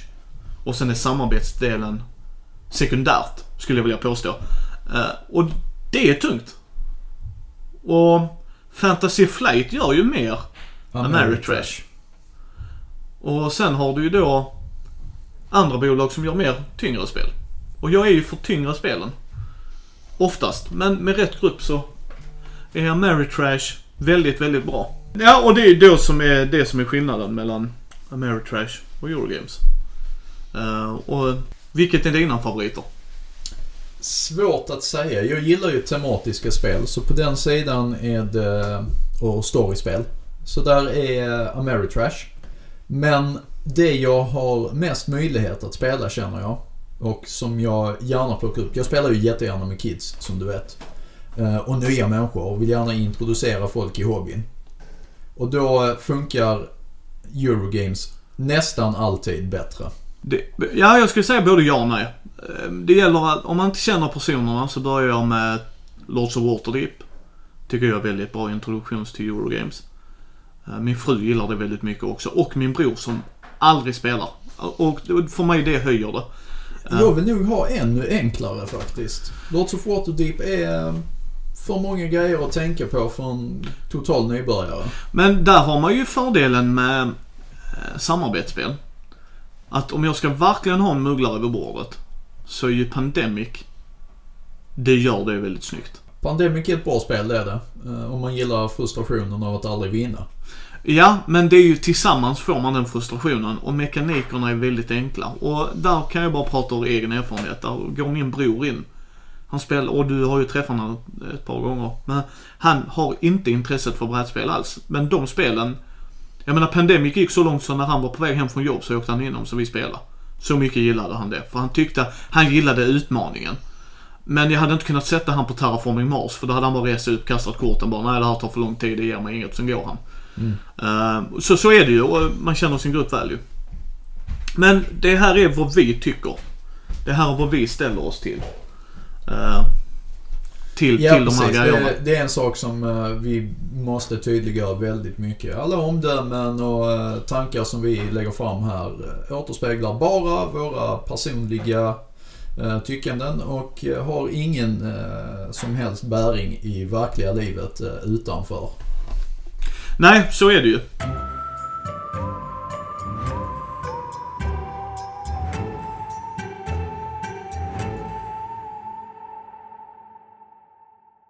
Ja, Micke, vi skulle snacka om olika typer av spel. Ja, inom rollspel då, ja. Ja. Vilka är de tre olika sätten som du berättade för mig, ska jag nog säga. Um, för du delar ut det i tre kategorier. Sen kan man ju alltid ge underkategorier till allt, till tusen, så det spelar ingen roll. Ja, det är sant. Men de tre grova kategorierna jag upplever när jag sitter som spelledare eller spelar så här, det är storytell-spel, det är mind's eye och det är tabletop-spel. Det var, ja precis, det var de tre du sa. Så vi börjar på den första där, storytell. Storytell-spel. Uh, ja, vad, vad som skiljer de här tre olika åt då, uh, kan vi säga att storytell och uh, tabletop står i vars en ända i det här spektrum, spektrumet. Uh, vad som för mig uh, kännetecknar ett storytell-spel, det är att man behöver minimalt med hjälpmedel. Alltså okej okay, att man delar ut handouts och så här lite coola props och så för att, för att bygga en stämning. Men tärningslagen, de är där och de kan användas i vissa situationer, men de är inte viktigast. Man kan friforma väldigt mycket i ett, i ett storytell-spel. Ja, vad tänkte jag mer? Vi har suttit och pratat off-mic om detta ju. Ja. Vad sa jag då? Nej, men det, ja, men det var ungefär det du sa. Att... Att det är just där minimalt användning av tärningar. Uh, inga kartor, inga figurer på bordet alls, utan det är verkligen old school pen and paper. Ja, old school pen and paper. Uh... Dock inte old school D and D, för jag för mig folk använder kartor redan då. Men... Ja, ja, ja, alltså. Men, det... uh, men nu menar vi mer storytelling. Så att, nej, nej, absolut. Och det är väl lite som du sa där, det är ju opposite, eller motsatsen till tabletop där. Ja, men så storytell, man använder proffs, minimalistiskt, kanske I... man ska säga. Ja, nej, alltså man kan fortfarande ha väldigt mycket props, utan det är själva mekaniken. Uh, hänger man inte upp på en massa figurer och onödiga tärningslag och så här. Utan man har en story och man driver den storyn på bästa möjliga sätt. Självklart ska det finnas lite slumpmoment, annars kan man sitta och spela ett uh, choose your own adventure-spel, och det, det är inte riktigt det vi pratar om. Det ska fortfarande vara ett rollspel. Precis, precis. Uh, men sen har du då... Ja, vi kan ta motsatsen då. Uh. Uh, tabletop-spel. Yeah. Så, uh, D D F four point oh. Ska vi gå vidare nu? Nej, men tabletop-spel menar då Andy att... Uh, och jag håller med honom där. Det är figurer, kartor... Uh, det blir lite som ett figurspel. Med yeah. rollspelselement. Ja, yeah, det blir lätt det. Uh, Och det är inget fel med det, det ska vi säga direkt, det är klart och tydligt. Gillar man det så är det det man gillar, och ja. Go for it, whatever makes you happy. Ja. Uh, men... Vet du vad som dök upp, upp i mitt huvud när du sa så? Det är inget fel med det. Det är lite grann som, jag är inte rasist men... Nej, men seriöst, uh, är det den typen av spel man föredrar så är det den typen av spel man föredrar. Jag personligen är väl ingen superfan. Jag kan göra det, särskilt om jag spelar med... med yngre spelare. Ja, då är det bra. Då är det, bra. Yeah. Det är en väldigt bra introduktion. Yeah. East him into it. Det är liksom, jag tror four point oh var så som de tänkte sig uh, WoW-spelare. Att de skulle gå över till... Ja, yeah. Man försökte nog uh, så här catera M M O-arna lite. Ja, och det är, det är inget fel. Men vi kommer till vilken kategori jag och Andy är mest där i. Men uh, också då för...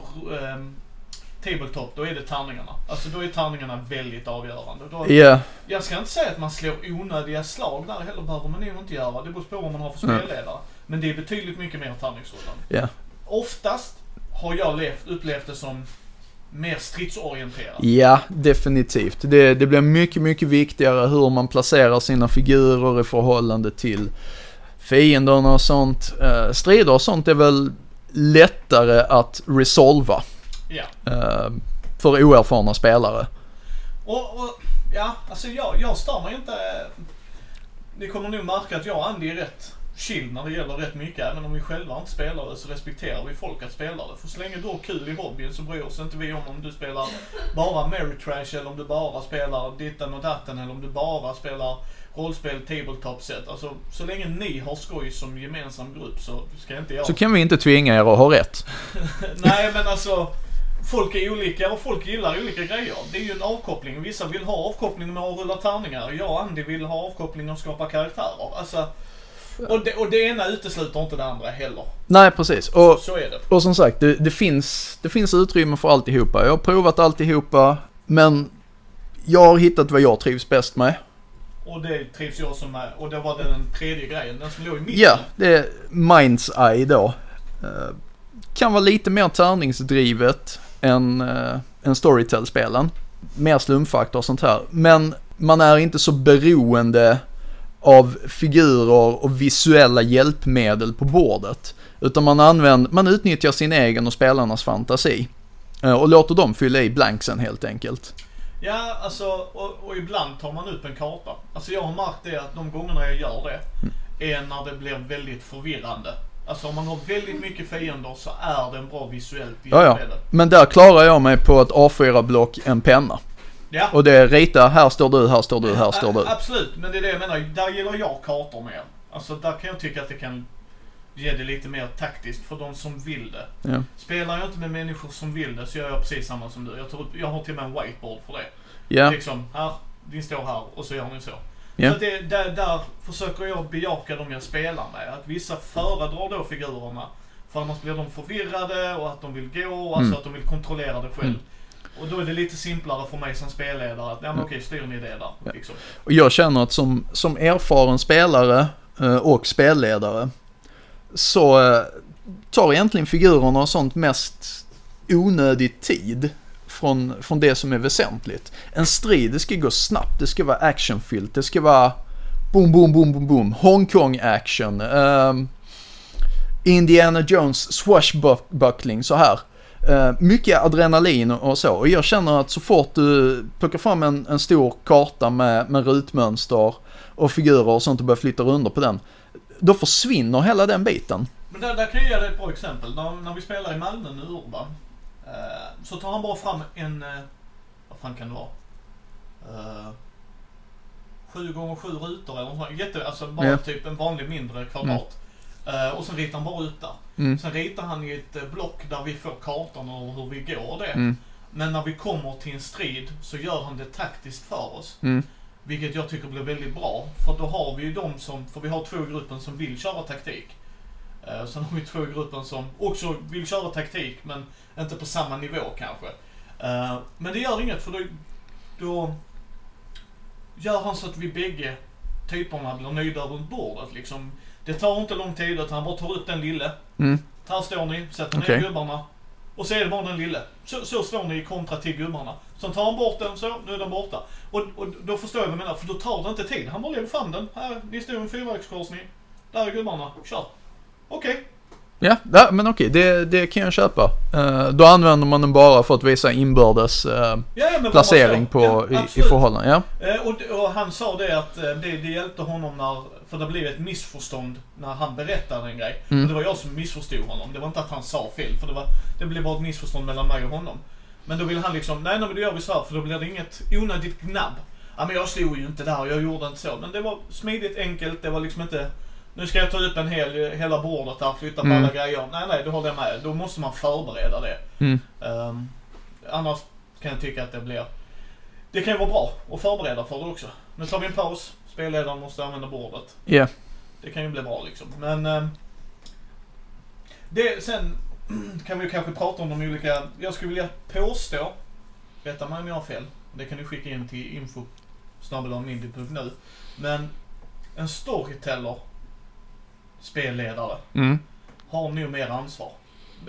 Alltså inom situationen, alltså han, han ska ju berätta mer vad som händer antagligen. Det är mer ansträngande. Ansträngande, förlåt, inte ansvar. Ansträngande var nog det jag letade efter. Det, det är det, för att man har inte de här kryckorna som en, ursäkta, men jag säger kryckor, eh, som en tabletop-spelledare har. För att jag, jag kan inte nöja mig med att lägga upp en, en färdig så här golvplan och sätta ut figurerna och så bara, ja men det här är vad ni, så är det. Utan man måste vara mycket mer detaljerad i sina beskrivningar, mycket mer målande. Målande ska man alltid försöka vara, boys and girls, tänk på det. Som spelledare, ju mer detaljerad och målande du gör någonting, ju bättre blir det för dig och ju bättre blir det för spelarna. Och det är något man kommer in i.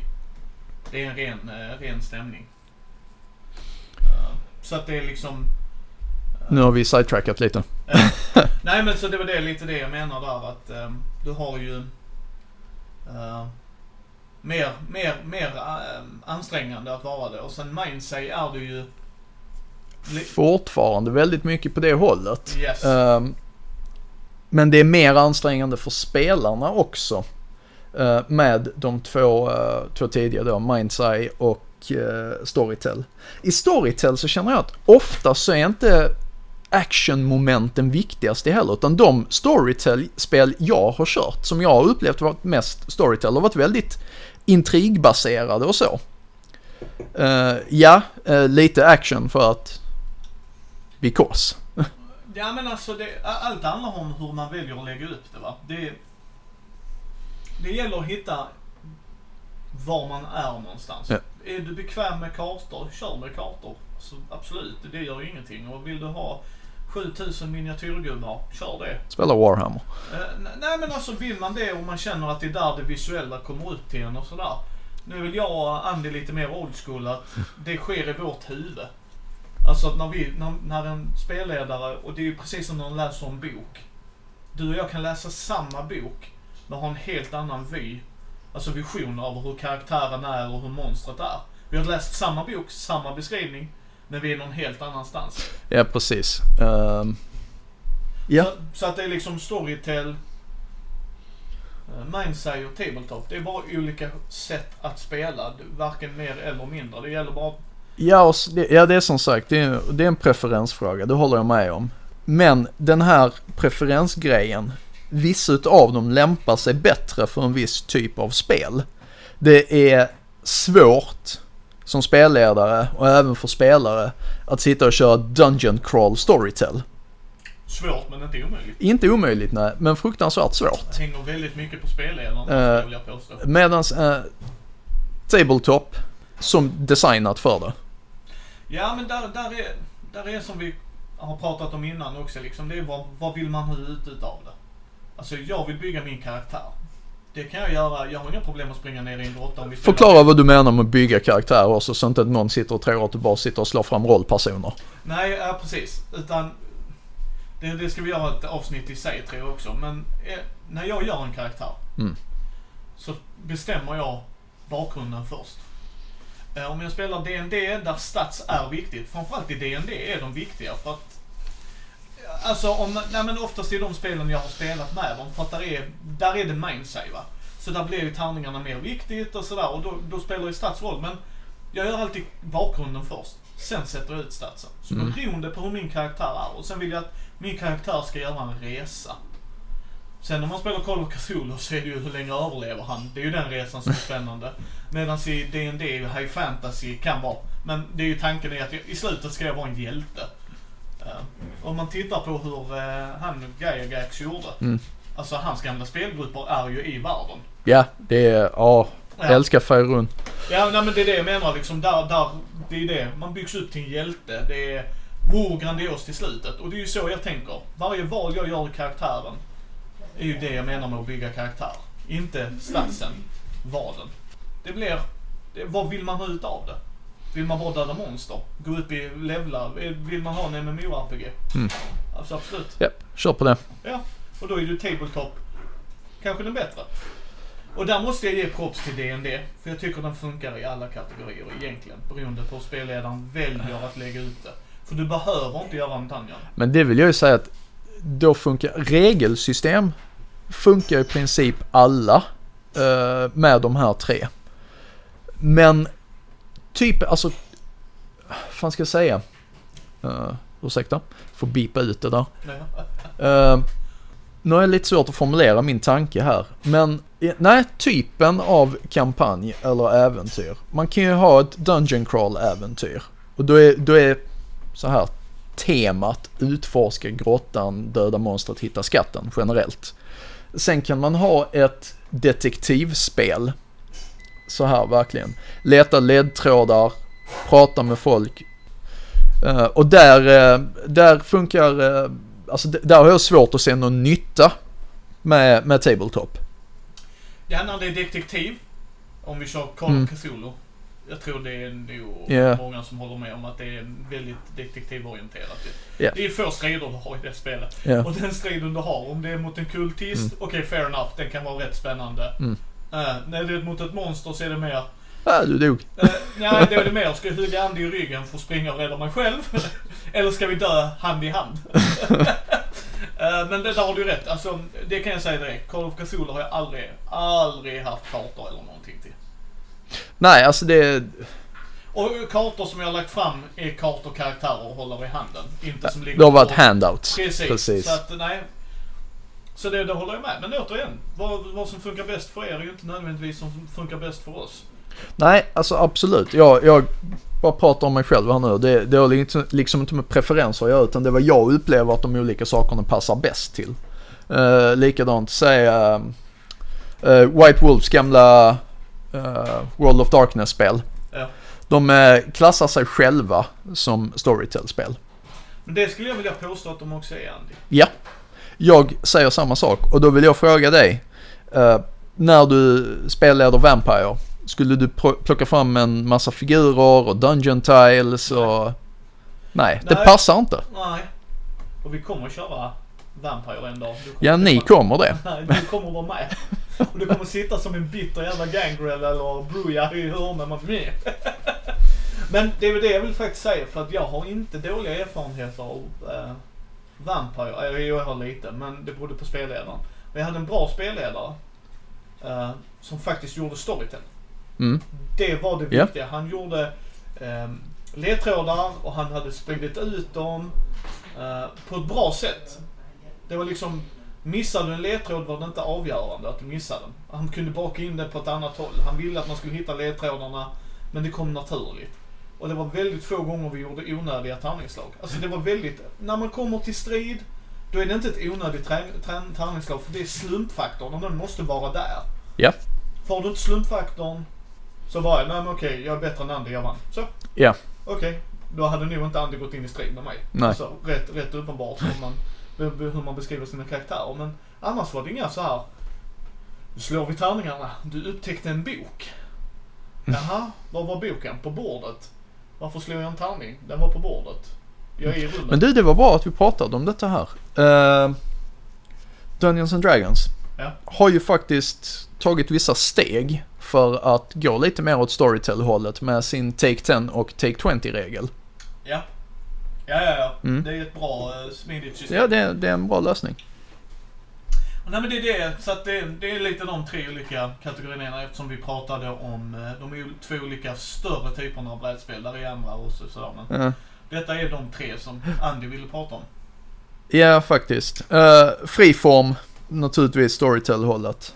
Ja, ja, ja. Där är ju, vi kan ju bryta ner varje ja. kategori. Och, och sen är det beroende hur folk känner, vad de vill och vad man vill göra. Så det är ju gruppen som bestämmer.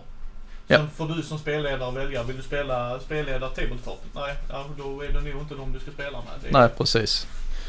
Så får man förklara det och så får de hitta någon annan spelledare som... Ja. Och det har både du och jag varit med om. Vi har lämnat grupper som, det är inte för mig. Ja, nej. Och det, det är inget liksom... För det är en grej jag stannar på, elitismen. Nej, men ni spelar inte som jag gör. Nej, och det behöver man inte. Ja. Och vi har lämnat grupper för att, ett, man vill inte dra ner stämningen för man sitter själv och har tråkigt. Ja. Och det är det sämsta, och alla andra är roligt. Så. Yep. Det var ju som vi pratade om, just do, do's and don'ts. Liksom. Yep. Då är det inget för dig. Alltså, har man slim pickings, då får man antingen bita ihop och sätta sig och spela med de individerna. Men man eller spelleda själv. Eller spelleda själv. Eller så får man hitta andra. Alltså, för, för att dra ner det för någon annan yep. är det sämsta jag vet. Ja, nej, jag håller med. Så att det är liksom, det, vi säger inte att den ena är bättre än den andra. Per se. Utan vi säger att vi föredrar. Alltså för oss är det yep. bättre. Uh, och där är jag main säger oftast. Ja, yeah, uh, definitivt jag också. Uh, Men det kan jag säga beror på, som jag sa till dig, jag snackade med Oliver, min kompis. Uh, och då sa han ju det att jag, han tyckte jag gjorde bra palpäventyr, och jag förstår vad han menar. För jag gör ofta sådana actionladdade, fortfarande detektivgrejer. Men jag tänker mig, som han sa, Indiana Jones-stycket. Mm. För Indiana Jones är ju inte bara att han springer runt och skjuter, utan han gör ju lite grejer runt om också. Mm. Han förklarar och sådär. Och, och då, då när vi pratade innan, då bara, ja, jag är, jag är nog där. Alltså det, och det är därför jag är en mindset. Alltså att jag vill ha lite mer tärningshåll. Men inte jättemycket, men lite mer kanske. Ja. Jag, jag funderar på varför jag blev eh, så pass mindset som jag blev. Eh, Och det är lite grann, när jag började spela då, då körde man inte inte mycket annat, utan de flesta spelen såg likadana ut. De var väldigt så här Dungeons and Dragons eh, lika i eh, i hur de var uppbyggda. Och alltså meka- mekaniskt då eh, med tärningsslag och, och såna här grejer.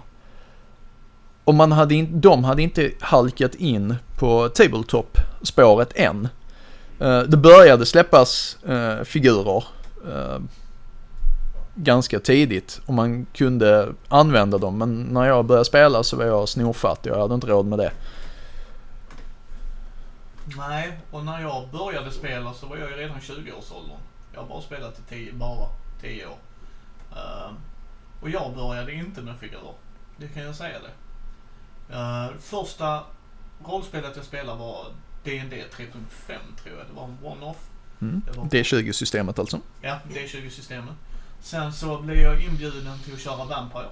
Problemet med den spelledaren, det, det funkar inte i gruppen. Jag tror, förlåt, inte spelledaren. Gruppen i sig fungerade nog inte. Det var mycket, mycket onödiga intriger. Mm. Och sen efter det så, så började jag själv spelleda. För där upptäcker man rätt snabbt. Ingen vill spelleda. Oftast, inte alltid. Det är folk som gillar det. Men oftast är det ju så att ingen vill spelleda.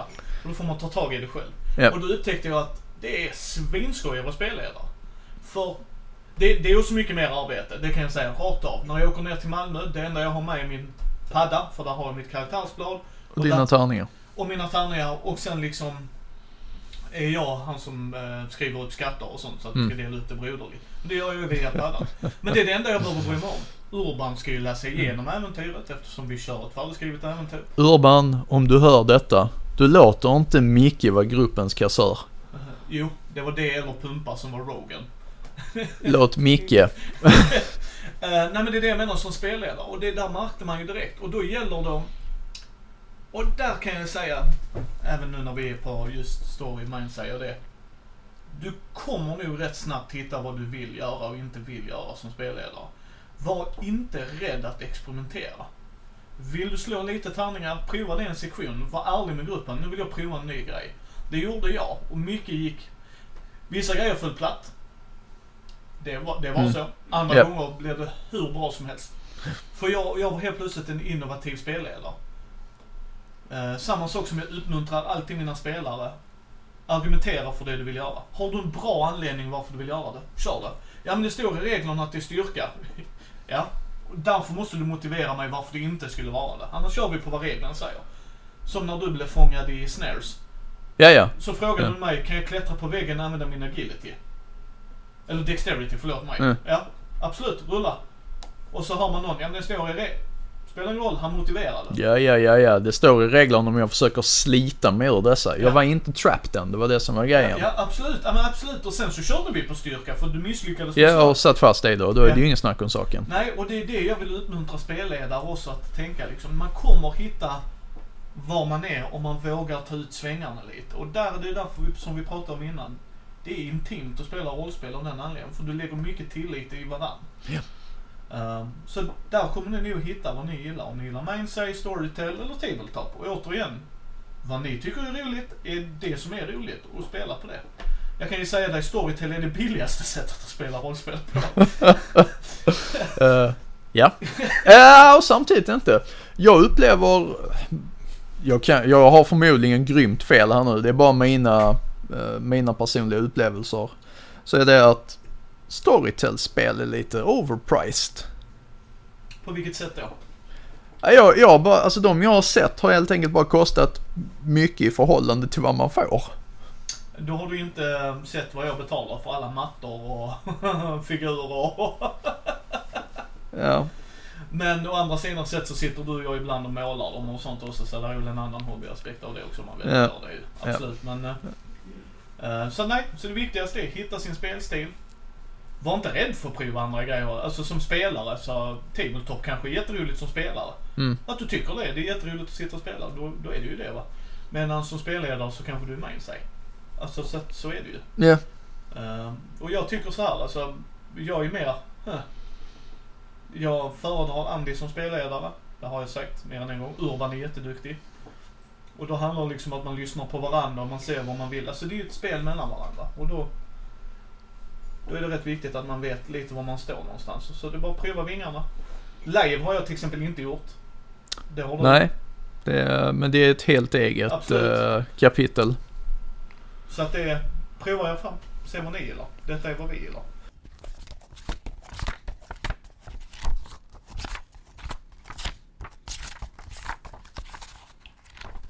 Så, eh, snacka vett och etikett kring eh, rollspelsbordet.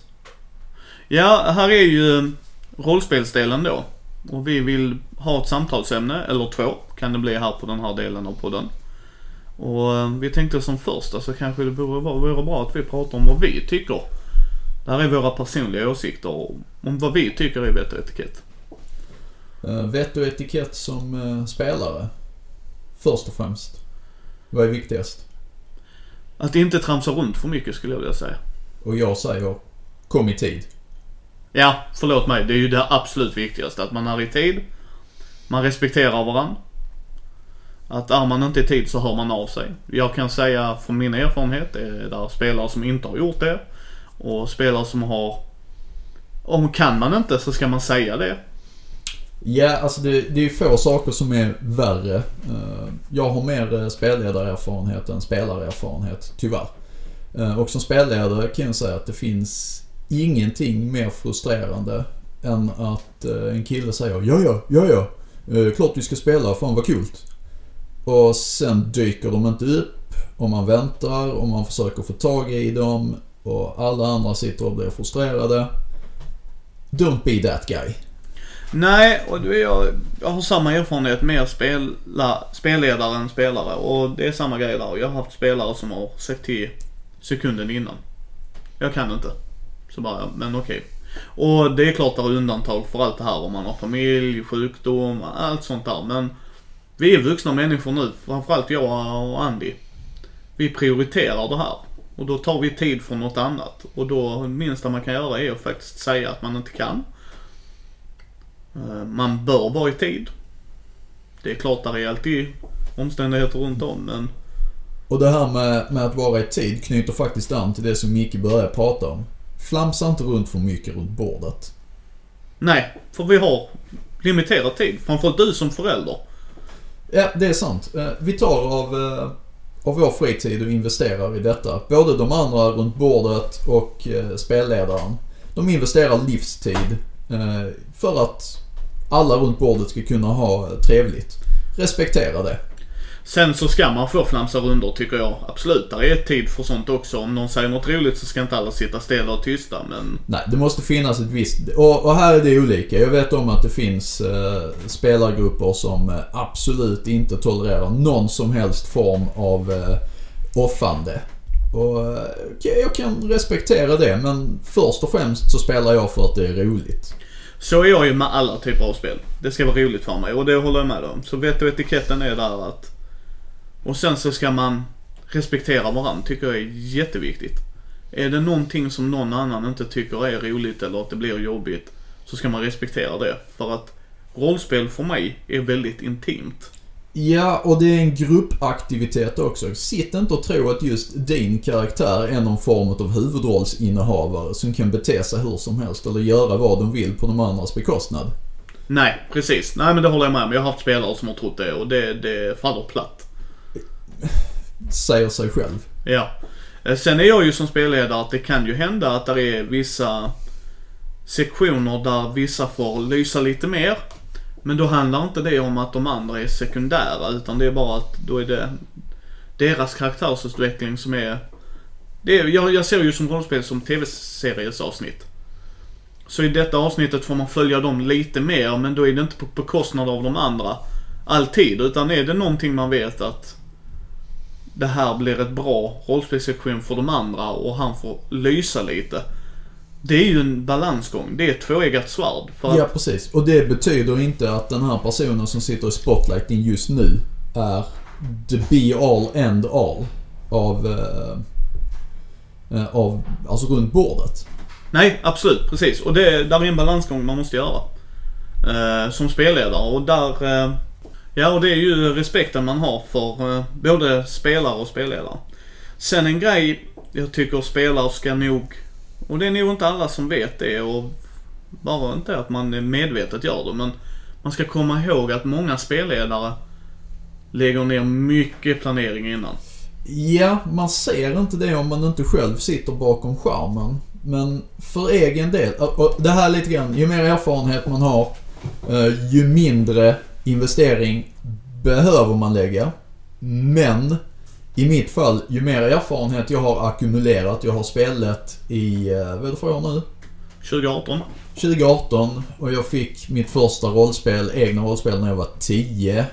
Så jag är trettioåtta, jag håller på tjugoåtta år som spelledare. Ju mer jag har spelat, ju mer tid vill jag lägga ner på förberedelserna. Ja, och, det här, och där, där ska man inte missta det för att det handlar om att man är perfektionist, utan det handlar om att där är spelledare som är jätteduktiga på att improvisera allting. Och är stor eloge till de spelledarna. Och ja, du är absolut en av dem, Andy. Men där är många som inte ens bara, de bara skriver en mening. Jag är inte en sån spelledare. Jag säger som Matthew Mercer. Eh, ta en improklass. Vilket studieförbund som helst erbjuder dem. Ja, absolut. Om man har den tiden att kunna göra det. Och, och det är det jag menar, det är, det är stor respekt till dem, men det är inte många spelledare som kan det, och då vill de förbereda. Och det kan vara en encounter, det kan vara en, alltså både en combat och en social grej, det kan vara ledtrådar, det kan vara handouts, det kan vara allt möjligt, och då tar de tid utöver det andra då också, ut, ovanpå då, att sätta sig och spelleda. Och för mig finns det inget värre när en spelare tio minuter innan, nej jag orkar inte. Alltså den måste då, då, det är klart man kan flytta ett spelmöte, det är inga problem, men det ska kommuniceras betydligt tidigare. Ja, som sagt, och är man då en spelledare, fem spelare, uh, spelledaren har lagt ner, säg att ett spelmöte är planerat att ta fyra timmar. Då har spelledaren förmodligen lagt ner åtta till tolv timmar på förberedelser innan han sätter sig och spelar de här fyra timmarna med med gruppen. Ja, och det handlar, och det ska man också komma ihåg tycker jag, det handlar ju om även om, ja men det är ett färdigskrivet äventyr, ja men då ska spelledaren läsa igenom det. Det är ofta värre känner jag. Ja, absolut, det kan jag också säga som har spelat en del färdigskrivna äventyr. Det är för- och nackdelar med allt, och det kommer vi prata om i en annan sektion någon gång. Mm. Men just i det fallet ska man också komma ihåg, då ska de läsa igenom det. Och det räcker inte att, viss, vissa räcker att man läser det en gång, men inte för alla. Då ska de upprepa det och upprepa det och upprepa det. Och är det ett färdigskrivet äventyr så ska man helst läsa igenom hela. För det är viktigt om en karaktär dyker upp i början som ska vara med hela vägen. Så att man inte kommer... Uh, just det, vi har spelat tio sektioner. Förresten, det har varit en kille som heter Gregor, han har varit med över all tid. Nej, utan då är det detaljer där också. Och här är vi inne på vett och etikett som spelledare också. Var förberedd.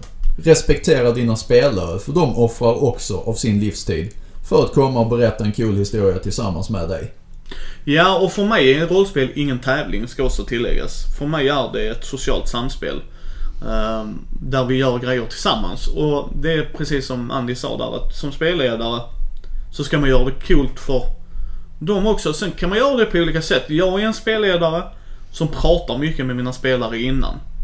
Vad jag gillar för typ av spel, jag gillar ju dark and gritty, jag är ett stort Batman-fan, alltså det är ju D C, jag är en D C-kille i grunden, och det är just för att det är mörkare, men det är ju inte alla som gör det, och då måste man prata med gruppen, vad vill ni ha ut utav det här? Både som spelare och spelledare. För det är viktigt att spelledaren säger jag vill ha ut av det här. Om man ska köra en lång kampanj, om man ska köra en one shot, um, liksom vad ni tänkte göra för karaktärer. Kommunikation är A och O från början och start, det kan jag säga. Har ni ingen kommunikation i gruppen så är det dömt att misslyckas. För det är intimt, för min del är det det. Och träffar man en nerv så gör man inte det medvetet, kanske. Men då måste man kunna prata om det. De, som spelledare så ska du kunna lyssna. Alltså just på, vi tycker det här är jobbigt, okej. Okay. Ja, nej men det, det, det är som sagt respekten för varandra där, varandras personliga gränser. Ett så här klichéexempel som dyker upp många gånger, det är fantasy-settingen, slämmiga krigaren som kommer in på, på baren och tror att den kan bete sig hur som helst mot serveringspersonalen för att... Ja men det, det är liksom vad man gör, det är klichén. Det här är ett så pass stort problem att det har drabbat live-hobbyn med en egen MeToo-rörelse. Alltså, använd huvudet för fan. Ja, och där, där ska man också komma ihåg, det är, man ska respektera varandra tycker jag. Det, det är ju kommunicera och respektera. Är det någonting man vill ta upp så ska man kunna ta upp det utan att man blir förlöjligad. För man ska också komma ihåg det, vi är olika individer allihopa. Vad jag reagerar på är inte vad någon annan reagerar på. Och det gör ju inte att när den reagerar annorlunda att den är sämre eller, alltså, utan, och det kan hända att man märker att nej, men vi funkar inte att spela rollspel ihop, och det är inget fel i det, för då har man olika stilar. Ja, och jag vill, jag vill säga det också här att eh, en av vett- och etikettgrejerna jag tycker är viktiga, det är faktiskt våga, eh, både som spelare och spelledare. Eh, vill man inte outa sig själv genom att säga att det här är jobbigt eller så, det finns säkert någon i den här gruppen som du litar på och som, kan, som du kan prata med och som i sin tur kan ta upp det med de andra. I, i första hand med spelledaren, för att generellt så är det de som har ansvar för, för allas trevnad. Är det en spelare som flippar ut och beter sig svinigt så måste spelledaren få veta detta, för det är inte säkert att vi som sitter bakom skärmen eh, uppmärksammar eh, just de bitarna. Vi kanske inte ser det. Nej, och det handlar inte om respektlöshet för vår del, det kan jag säga. Du har så många bollar i luften så att det har varit gånger jag har sagt till. Eh, och där är mitt tips att inte göra det under mötet, utan det är att ta personen. För att det, återigen, det kan handla om att de inte är medvetna om att de gör det. Att de beter sig på ett sätt. Det behöver inte alltid vara att de är medvetet gör det. Så för mig vet jag inte, precis som Andy sa, spelledaren är han som har tagit in med, eller hon för den delen, som har tagit in gruppen. Alltså, och då bör utan... man också säga, om det är spelledaren som är ett svin, för det förekommer, lite känsligare, vem ska man prata med då? Då ta upp det med resten av gruppen när spelledaren inte är där. Snacka ihop er. Om de flesta i gruppen tycker att det är ett problem, ja, då är det spelledaren som är ett problem. Ja, precis. Om du är ensam och man tycker att det är ett problem, då kan det fortfarande vara spelledaren som är ett problem.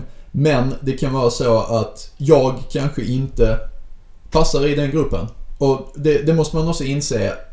Nu är vi inne på det här igen, så allting kretsar inte kring mig. Micke gillar Dark and Gritty. Och Micke sitter med en grupp som alla gillar Dark and Gritty. Vi har ju slaveri och den här sex abuse situationen som uppstod i din Drakar eller Dungeons and Dragons kampanj. Ja, precis. Där en, min fru, tog väldigt illa vid sig. Ja. För att det kom nära sanningen. Men där pratade jag ju med henne, och hon tyckte att det var bra. Och det blev ett bra rollspel. Men där såg jag att hon tog illa vid sig. Och det här är viktigt. Att då, då frågade jag henne efteråt, var det för mycket? Alltså jag, jag tog steget. Det, det skulle inte vara Ulrika som skulle prata med mig, utan där kände jag som spelledare, oj, hon tog extra hårt. Och alla kände vid bordet, det var inget snack om den grejen. Alltså alla förstod att det var ett tungt tema. um, Och just att hon var så ung. Alltså att jag ville verkligen, och för min del så vill jag ju att spelare ska spela på sina känslor. Men då är det, som jag sa, för min del så viktigt att man pratar om det. Så hade jag sett att bordet inte hade tyckt om det, Då hade jag, då hade jag avbrytit. Om ingen hade gillat det hade jag sagt, är det här för mörkt? Också väldigt, väldigt viktigt. eh, Våga alltid bryta. Har ni planerat ett sex timmars spelmöte eller tre timmars spelmöte eller vad som helst, jättebra, då har ni avsatt den tiden. Men om någonting händer, var aldrig rädd att bryta. Säga, det här funkar inte, vi får snacka om detta här, för det har gått fel. Och så fortsätter vi nästa datum. Ja, och samma grej där, att märker man att som spelledare, där, där för mig vet jag etikett väldigt viktigt på spelarna, att respektera när spelledaren säger nej. Nej, nu, nu har jag inget förberett, jag känner mig obekväm. Ja, okej, okay, vi hade sex timmar och vi skulle spela, det har gått tre. Då är det så, då har vi gjort för mycket flimsflamstramsgrejer och han vill låta oss göra det. Ja, men då får vi respektera henne att nej, vi gör en paus, jag måste vara mer förberedd. Och det, det återigen, det är den intima grejen, att vissa är jätteduktiga på att improvisera. Jag kan säga att jag har blivit mycket bättre på att improvisera ju mer jag har spelat. För jag, jag brukar säga så här, som spelare har du bara dig själv att bry dig om. När du sätter dig vid bordet har du ditt karaktärblad, dina tärningar. Mm. Nu har han sjutton N P C'er kanske. Då ska han hålla reda på sjutton N P C'er, samtidigt som där är fem spelare vid bordet. Samtidigt som att han kanske har kartor om man vill köra på det sättet, om man vill göra det ena eller det andra.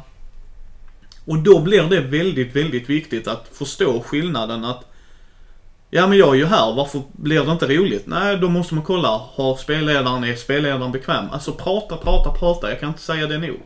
Det är jätteviktigt. Ja, och jag känner lite grann det här också. Ska vi försöka hitta vars tre do's and don'ts som, som spelare? Som spelare? Ja, börjar du. Okej, okay. då, då kör jag på det vi redan har sagt faktiskt. Så får Micke improvisera ihop något nytt. Om man är så bra på att improvisera som man säger. Där kom två fingrar upp. Do, be on time. Du har med dig alla grejer du ska ha med dig. Eh, tärningar, pennor och så vidare. Förvänta dig inte att andra håller koll på saker åt dig. Eh, och eh, du, bjud på dig själv. Sitt inte och, och som sagt tro att du är huvudrollsinnehavaren som ska diktera allting.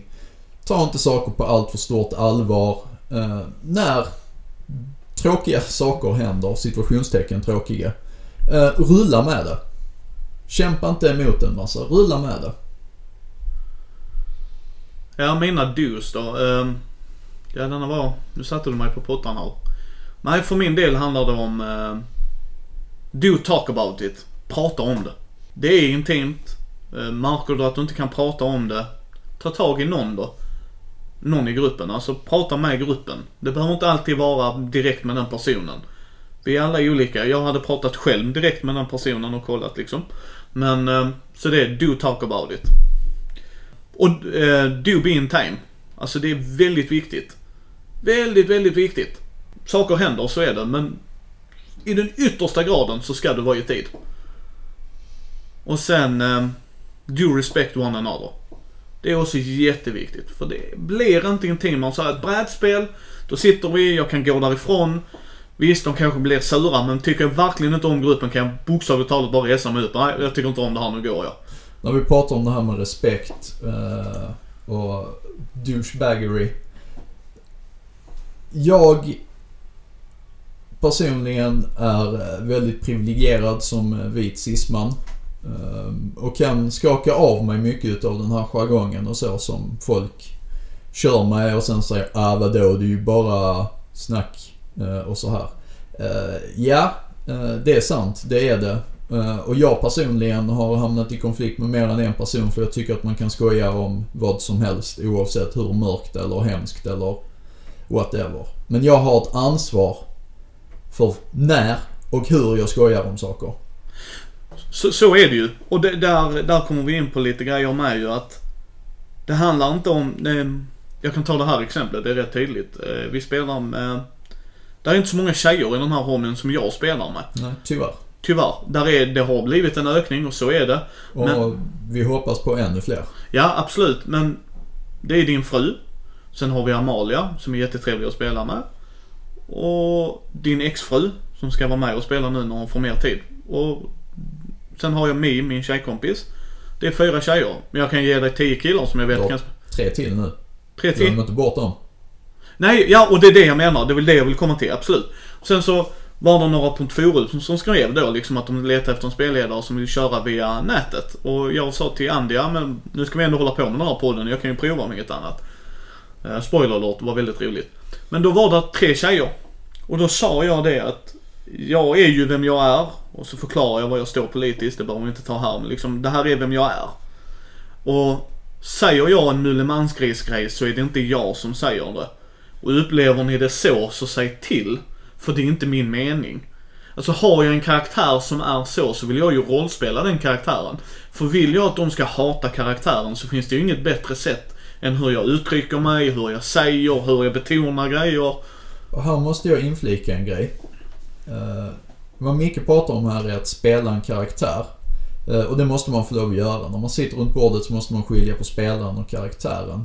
Men det här måste alla vara observanta på, för det var det vi pratade om innan med, med svineri och respektera. Det finns en del personer som oavsett vilken roll deras karaktär har faller in i samma mönster. Man måste kunna säga till dem, man måste kunna stoppa dem. Om Nisse, no offense, jag känner ingen Nisse, så det är en hypotetisk person. Om Nisse varje gång han spelar, oavsett vilken setting eller så här, smäller ur sig rasistiska kränkande saker, då kan man kanske utgå från att det inte är karaktären han spelar, utan att Nisse kanske behöver en lektion i folkvett. Ja, och det kan vara så att han gillar att spela sådana karaktärer för att det är tvärtom honom. Och då får man ju prata med Nisse och kolla. Och då kan ju Nisse svara att nej, nej, sån är inte jag, men jag gillar att spela så långt ifrån mig som möjligt. Ja, men okej, då vet man ju det. Och här ska man också komma ihåg, det är, ju mer ni spelar, ju mer känner man varann. Och ju mer man känner varann, ju mer kommer allt det här bara rulla på i vanliga fall. Jag vill säga det också. Uh, var aldrig rädda för att kicka en spelare. Nej, är det en spelare som drar eller ner... Spelare. Eller spelare, absolut. Är det någon som drar ner det? För man ska inte känna, åh, oh, nej. Man ska känna yes. Mm. För har du inte yes-faktorn, om man, om man har dippar när man är lite mer engagerad än, alltså så, här, så är det ju, men har man inte yes-känslan, åh, jag är taggad, inte för att vara sån, men vad är poängen då ju? Då är du bara med bara för att du ska vara med, alltså då blir det ett jobb ju. Ja, rollspel ska inte vara ett slentrian-grej. Inte Nej. för mig i alla fall. Nej, inte för mig heller. Och som sagt, man har dippar. Och det sköna med rollspel då som spelare, det är att har man en sån med, så kan man låta de andra glänsa mer. Och att man bara sitter med i bakgrunden. Och det är okej okay, det också. Men det ska ju inte bli att du känner med varje gång. Utan ja, är man lite halvkrasslig eller ja. Men det handlar ju om respekten för varandra. Man får komma tillbaka till det här med att inte vara rädd för att droppa folk. Uh, är man kompisar runt uh, off game, så uh, ska man vara så pass bra kompisar att man respekterar varandra tillräckligt mycket för att inse att nej, men nu sitter vi sex personer runt det här bordet. Uh, fem av oss vill spela på det här viset, vi tänker på det här viset. Du är en... Uh, ett störande element. Är man polare så måste man kunna respektera varandra och acceptera det. Det är bara, ja men okej, jag funkar inte i just den här gruppkonstellationen när vi spelar detta. Ja, och där kan jag säga som spelledare att där väljer jag spelarna jag vill spela med. Jag har, jag har den lyxen, ska jag säga, för det är ett lyxproblem jag har. Jag har tio personer som vill spela med mig. Spelledare har ofta den lyxen, som tur är. För det ja. finns betydligt fler spelare än, äh, än spelledare. Eh, och nu generaliserar vi såklart. Men där vi är så blir vi oftast tillfrågade, både jag och Andy, att spelleda. Och det är därför vi oftast spelleder. Och vår erfarenhet är ofta från spelledarens syn och se det. Och det är på senare år jag har fått börja spela mer. Varsågod. Ja, tack. Och sen... Eh, Och det, det, det ska man liksom komma ihåg då, att vi har ju lyxen att vi kan välja. Har man inte den lyxen så ska man fortfarande inte vara rädd att skära bort någon. För då får man anpassa sitt äventyr. Har du räknat med att man ska vara fem spelare, men den femte spelaren förstör, så är inte det värt det bara för att ni måste vara fem. Då får man antingen dra ner gruppen till fyra, eller så får man lägga ner det. För det är, man ska inte få pesta för varandra. Nej, men det, det är... ofta svårt att säga till en, en kompis som man har mycket gemensamt med att ja, just den här grejen kan vi inte göra tillsammans. Vi kan ha skitkul med allt annat vi gör, men just detta kan vi inte göra tillsammans, för det blir inte bra. Det är jättesvårt. Ju yngre man är, nu generaliserar jag, det finns en massa ungdomar där med, med bra självkännedom och självsäkerhet och, och så här, som klarar av att stå upp för sig själv. Men för egen del, när jag var yngre, så hade jag... Nej, det hade jag inte med ljuger. Jag ska inte göra det. Men jag, jag förstår att det kan vara ett problem att säga till någon som man har en, en relation med att det här funkar inte. Du kan inte vara med och leka just nu. Nej, men så är det va. Men någonstans måste man ju ta, ta den... Och, och... det är jobbigt. Jag har gjort det med spelare. Och det är jättejobbigt. Man vill ju inte vara en... en som säger nej. Man vill inte vara personen som exkluderar någon annan. Nej. Men där, där har man ett ansvar, och hela gruppen har det här ansvaret. Det är inte någon form av mobbing eller så här att fem personer säger till den sjätte att hen inte är välkommen och motiverar detta på ett vettigt sätt. Nej, där ska man ju klargöra det, att ska man kicka någon så har jag alltid varit väldigt saklig. Att det här handlar inte om att du är en ond människa. Det handlar bara om att vi är fyra andra som klickar. Du klickar inte. Och du, vi har försökt. Och jag ser... Och, och oftast... det kan jag säga ur egen eh, bakgrund. Oftast har de fattat det. Alltså att de själva har märkt det. Nej, men du har rätt. Det funkar inte. Och sen ska man också komma ihåg att eh, de spelarna har jag aldrig slutat spela med. Utan då tar man en grupp andra individer. Andra gruppkonstellationer. Precis. Och då märker man att där, där är... folk som vi känner, som är väldigt flexibla. Weber där, skulle jag vilja påstå. Ja, han är fantastisk. Ja. En av de bästa spelare jag har haft. Det, det håller jag med om, för han går alltid dit, humöret är på topp. Sen spelar han alltid fighter. Ja, är, han, han är typecastad, ja. men, det, men han, det är inte ett problem. Nej, för han välkomnar alla. Ja, så när han, han, är inte, han är inte en, en douchebag. Det är inte samma fighter han spelar var gång. Nej, och han vill ju att alla ska ha skoj, och det ser man på Weber. Och det är där jag vill liksom... alltså, så han kan ju alltid ha med mig. Sen är det spelare som min kusin Frykes. Han är väldigt impulsiv. Jätte, jätte impulsiv. Vilket som spelare, spelledare älskar jag. Det men, är helt fantastiskt. Ja. Man vet aldrig var, var Frykes tar vägen. Nej, men där är ju folk som inte gillar det. Och då måste jag ju respektera både Frykes, för att annars då måste jag hämma honom. Och det är ju inte rättvist mot Frykes. Och jag kan ju inte släppa lös honom, inom situationstecken, För då är det ju inte rättvist mot de andra. Och då handlar det om den gruppmixen mellan Weber och Frykes. Passar jättebra jobb. Mm. För Weber älskar att Frykes är impulsiv. Men om jag skulle sitta med Nisse då som inte gör det. Det är inte fel på Nisse. Det är det inte. Det är bara att han passar inte med Weber och Frykes. Nej. Och sitter där då fyra stycken eller fem stycken Weber och Frykes eh, personligheter över bordet och en Nisse. Då är problemet Nisse. Ja. Sitter där fem stycken Nisse och en Weber och Frykes. Då är problemet Weber och Frykes. Ja. Eh, det bästa där är ju när när man kan få grupperna att hitta en hitta en gemensam nivå som de är okej med. En, en, en allvarlig nivå för Nisse där han har liksom inte, inte flamsigare än så här, och sen så Weber Frykes hittar en inte mindre än så här. Ja, och jag tror det kommer tillbaks till det nu. Vi kanske ska börja avrunda lite, men där, därför är mitt, alltså om jag ska ge ett riktigt bra tips, kommunikation. Och med kommunikation menar jag allt. Vad vill ni ha ut av det? Vad, vilket system vill ni köra? Det kan vara en sån enkel grej. Jag kan ta det här. En av mina bästa vänner, Sorgin, han gillar inte Call of Cthulhu. För du bryter ner spelarna.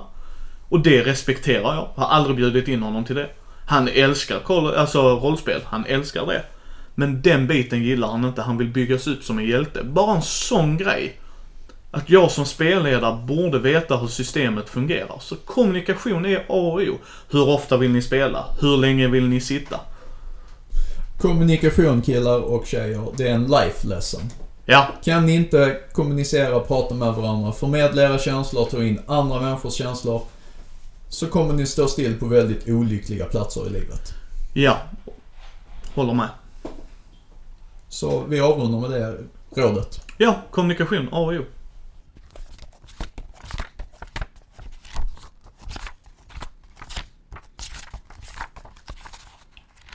En av de bästa grejerna med den här hobbyn tycker jag faktiskt är alla, alla minnen man samlar på sig. Uh, oftast totala misslyckanden som spelare gör. Eller episka grejer man har gjort. Det är ja, det är sant. Det, det finns en del riktigt episka grejer också. Uh, episka fails är väl något av det roligaste. Det är ju de som man oftast kommer... Nej, jag skulle säga det är likvärdigt. När man lyckas med något eller när någon misslyckas katastrofalt. uh, Jag tänkte faktiskt dra en utav mina anekdoter nu. Jag ändrar mig lite grann från den jag förvarnade dig, Micke. Jag ska dra en av de grejerna som jag själv har gjort. I gamla Drakar och Demoner från äventyrsspel, Drakar och Demoner, jag kommer inte ihåg om det var åttionio eller nittioett vi körde där. Ja, det var någon av dem i alla fall. Magisystemet där är väldigt intressant. Man investerar psykpoäng för att få eh, magin starkare och starkare. Och ju starkare magi du gör, eh, ju svårare blir det att kasta den. Och sen har de en grej eh, där man kan göra en självmordsattack med magi. Då bränner man all sin psyke plus hälften till på en gång. Om man gör det så får man inget minus, men du är garanterad att dö. Och, och jag menar, du dör. Vi spelade... Eh, Skönheten och odjuret, eh, tror jag det introduktionsäventyret hette. Nu hade vi spelat rätt mycket innan, men vi, vi plockade upp det som ett eh, filleräventyr i alla fall. Eh, och jag körde Magikon. Eh, jag hade explosion. Kommer lite spoilers också, men det här, spel, det, det här äventyret är så gammalt så antingen har ni spelat det eller så kommer ni aldrig plocka upp det. Sannolikt. Eh, vill ni verkligen spela... Skönheten och odjuret och vad fan det andra äventyret i den, i den modulen nu heter, jag kommer inte ihåg, så sluta lyssna nu. I slutet av det här äventyret så har man kämpat sig igenom en ond demonolog slash nekromantikers torn upp till näst högsta våningen, där han har åkallat en demon. Och den här demonen, den, den piskar karaktärerna. Så är det. Det enda sättet jag kom på att stoppa den, det var att använda besvärjelsen explosion. Och jag insåg att jag har inte tillräckligt mycket, mycket kvar för att så här verkligen skada den. Så jag körde, och det här var långt innan Lord of the Rings. uh, filmen så här. Det var verkligen en flee you fools. uh, och jag ställer mig där och jag bränner iväg en explosion på maximal effektgrad jag kunde. Jag tror jag kom upp i femton eller något sånt med de psykpoängen jag hade kvar plus hälften till. Uh, och då gör den femton T sex i skada om jag inte minns fel. Så jag, jag blåser ut hela våningen på tornet. Spelledaren var väldigt så här. Eh, han gillar action och dramatik också, så han beskriver hur jag står och vrålar fram den här besvärjelsen och en kraftig vind börjar blåsa runt mig. Manteln eh, fladdrar, håret och skägget åt alla håll. Mina kamrater bara, oh shit, vad gör snubben? Kutar som skållade råttor eh, ner för trapporna. Jag smäller min stav i golvet och blåser sönder hela ovanvåningen på tornet. Bara boom!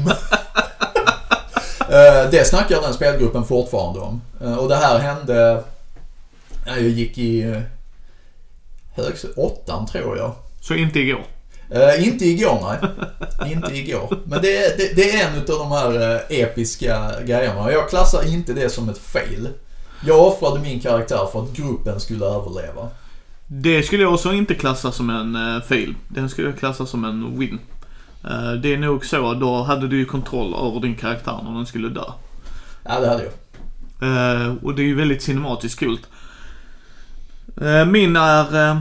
För vi hade tänkt göra detta lite regelbundet, för eftersom vi har så mycket samlad historia hos... Och, och ni som lyssnar på detta här, ni får gärna skicka in till oss. Det hade varit askult att, att höra andras. Det är som sagt en av mina favoritgrejer med den här hobbyn. Ja, ja det, det tycker jag. Det är bara att göra det på info at mindy dot nu. Så ska vi läsa ut dem som vi tycker är väldigt spännande. Försök hålla det lite rumsrent, kan vi ju då. Men min är Fredde, min bästa vän. Han och jag spelar väldigt mycket brädspel. Vi har spelat en del rollspel också. Vi var en grupp som spelade varannan söndag faktiskt. Och då spelade vi i, detta var D and D three point five. Och då var det i Sandets Citadels. Körde vi ett äventyr. Och Fredrik som spelade där. Och han alternerade med Oliver, en, en av mina andra bästa vänner. Och då var det Fredde som var spelledare. Och då kommer vi till en, ja, jag vet inte, lite spoiler alert, men det var en druid som var en mäktig boss. Eh, och då ska det här tilläggas att vi hade sprungit den här jävla grottan ett tag. Och då skulle han ha en monolog. Eller ja, en dialog eller vad man vill säga. Men han skulle berätta hur duktig han var, hur grym han var. Och varje gång jag spelade Ranger för övrigt. Det är en av mina favoritklasser. Jag har alltid gillat Ranger. Och varje gång jag sköt med min båge så sa jag alltid twang för att visa att jag skjuter med min båge. Så Fredde liksom visste det. När jag rullade mina tärningar så twang, då förstod han, nej okej, Micke skjuter med bågen. Så när han står där med den druiden, I am the greatest, most awesome druid, twang, hör han då. Så han bara stannar upp, så tittar han på mig. Skjuter du honom? Ja, det är klart jag gör. Jag bryr mig fan inte om hans jävla monolog. Typiskt dick move. Nej, och så sa jag, så ville läsa monologen. Nej, nej, Fredde skrattade. Här, han sa han har aldrig varit med om, om jag minns honom rätt, så vad jag förstod så, så hade han inte varit med om en spelare som bara, jag bryr mig inte om hans jävla monolog. Skit i honom liksom. Så, twang, så, jag, så striden började. Och i den här striden stod vår rogue, Oliver, i sex rundor och försökte slå ihjäl en träpadda. Gick sådär, medan jag och eh, min andra bästa vän Martin, eh, hans kusin Mark var med och spelade. Han och jag slog ihjäl druiden, varav Oliver fortfarande stod där och slog paddan.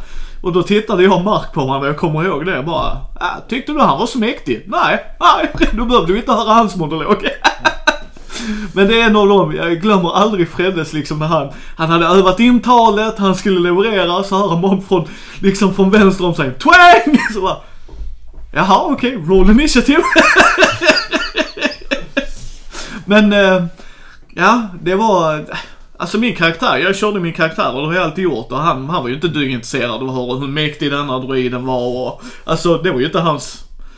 Och det, det tyckte jag var, ja, det var det Fredde gjorde bra där liksom, att han förstod ju att. Och Fredde som spelledare, kan jag säga dig, du har ju träffat Fredde. uh, Ja, det har jag. uh, Han... Uh, Han var väldigt duktig på... Han, han beskrev aldrig saker i tärningar och i H P och sånt, utan när någon läkte sig så beskrev han det. Du ser hur såren läks ihop och, och det, det, det gör Urban också, det kan jag säga. Hela den gruppen pratar aldrig om hur mycket liv har du kvar, utan då vill de att du ska beskriva. Som du har halva grejen så brukar jag säga jag är på halvfart, och då vet de okej, okay, han har halva H P. Och det uppskattar jag, för då blir det inte den tärningsgrejen. Det blir inte då den... undviker man rollspelet helt enkelt. Ja, precis. Sen kan jag förstå liksom att spelmekaniskt sett så kan han ju säga att han läker sig om det inte framgick. Absolut, men han, det framgick ju. Men just den, det, det glömmer jag aldrig. Fredde, han var så förvånad. Han bara tittade på mig. Det var liksom en kort paus. Skjuter du verkligen honom? Jag Jaja. måste faktiskt dra en till när du kommer med den. En, en liknande. Uh, gamla kultäventyret Fallna Änglar. Där är eh, planerat en, en strid som är riktigt, riktigt läskig. Eh, den här fienden eh, har i princip bara, bara två eh, svagheter. Det är solljus och det är eld. Då kan ni själv räkna ut vad det är för fiende. Spelledaren har, har byggt upp jättelänge till den här eh, konfrontationen. Och eh, vi står utanför dörren till, eh, till det här monstret då. Jag misstänker ingenting så här, utan bara tänker att shit, vi, vi vet om att där är, där är liksom mäktiga fiender där inne. Eh, vad kan vi göra åt detta? Vi, alltså i, i kul spelar man ju rätt. Ska, ska, som jag vill ha kul så spelar man normala människor, det är inte elitsoldaten som kutar runt med en halv arsenal och så vidare, utan vi, vi var vanliga, hyfsat vanliga Svenssons. Det var väl någon retired cop och så här, men det, det var där vi låg. Det fanns inte en massa vapen i gruppen. Min karaktär var rätt fåfäng, kutar runt med, med hårspray och sådana här grejer i väskan. Så jag tänker att shit, hur löser vi detta? Ah, en breach and clear. Jag tar min hårspray, jag tar min extra skjorta, för man måste alltid kunna byta om till en ren skjorta om man blir svettig. Ja, det är, det är viktigt. Ja. Så jag, jag, lindar, ja, precis. jag lindar in min alltså hårsprayen i skjortan, eh, dränker ner det här med, kommer inte ihåg någon jävla alkoholhaltig vätska jag hade där i alla fall. Tänder eld på den, öppnar dörren, lobbar in den här improviserade granaten, stänger. Spelledaren bara tittar på mig. Vi väntar lite och sen hör vi FUMP! uh, spelledaren där, han blir så förbannad att han bara packar ihop böckerna. Jag hade ju inte gjort så som spelledare, men det blir fortfarande ett intressant minne. Alltså, inte för sånt, då kan jag faktiskt köra en till här också. Uh, jag köpte ju Call of Cthulhu, sjunde editionen. Yeah. Uh, för de som inte vet, Call of Cthulhu, det är ju baserat på Lovecrafts värld rakt av. Uh, och i det spelet, och det är inte för alla, som min bästa vän Martin vägrar spela Call of Cthulhu. Det är inte för honom och jag respekterar det, för att som i D and D och andra äventyr så bygger man ut. Man blir en hjälte, man blir grym, man blir stark, man blir tuff. I Call of Cthulhu är det mer hur länge, över... ja, hur länge överlever du innan jag krossar dig? uh, och Så liksom när någon, jag vet, när folk som inte har spelat det, åh, jag har tio liv!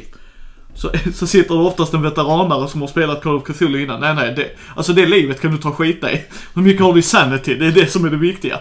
Och jag vet, en spelledare, Magnus då, på Spelföreningen i Helsingborg. Han, jag, jag drev alltid med honom ju, för jag sa ju, äh, då har jag sanity att spendera.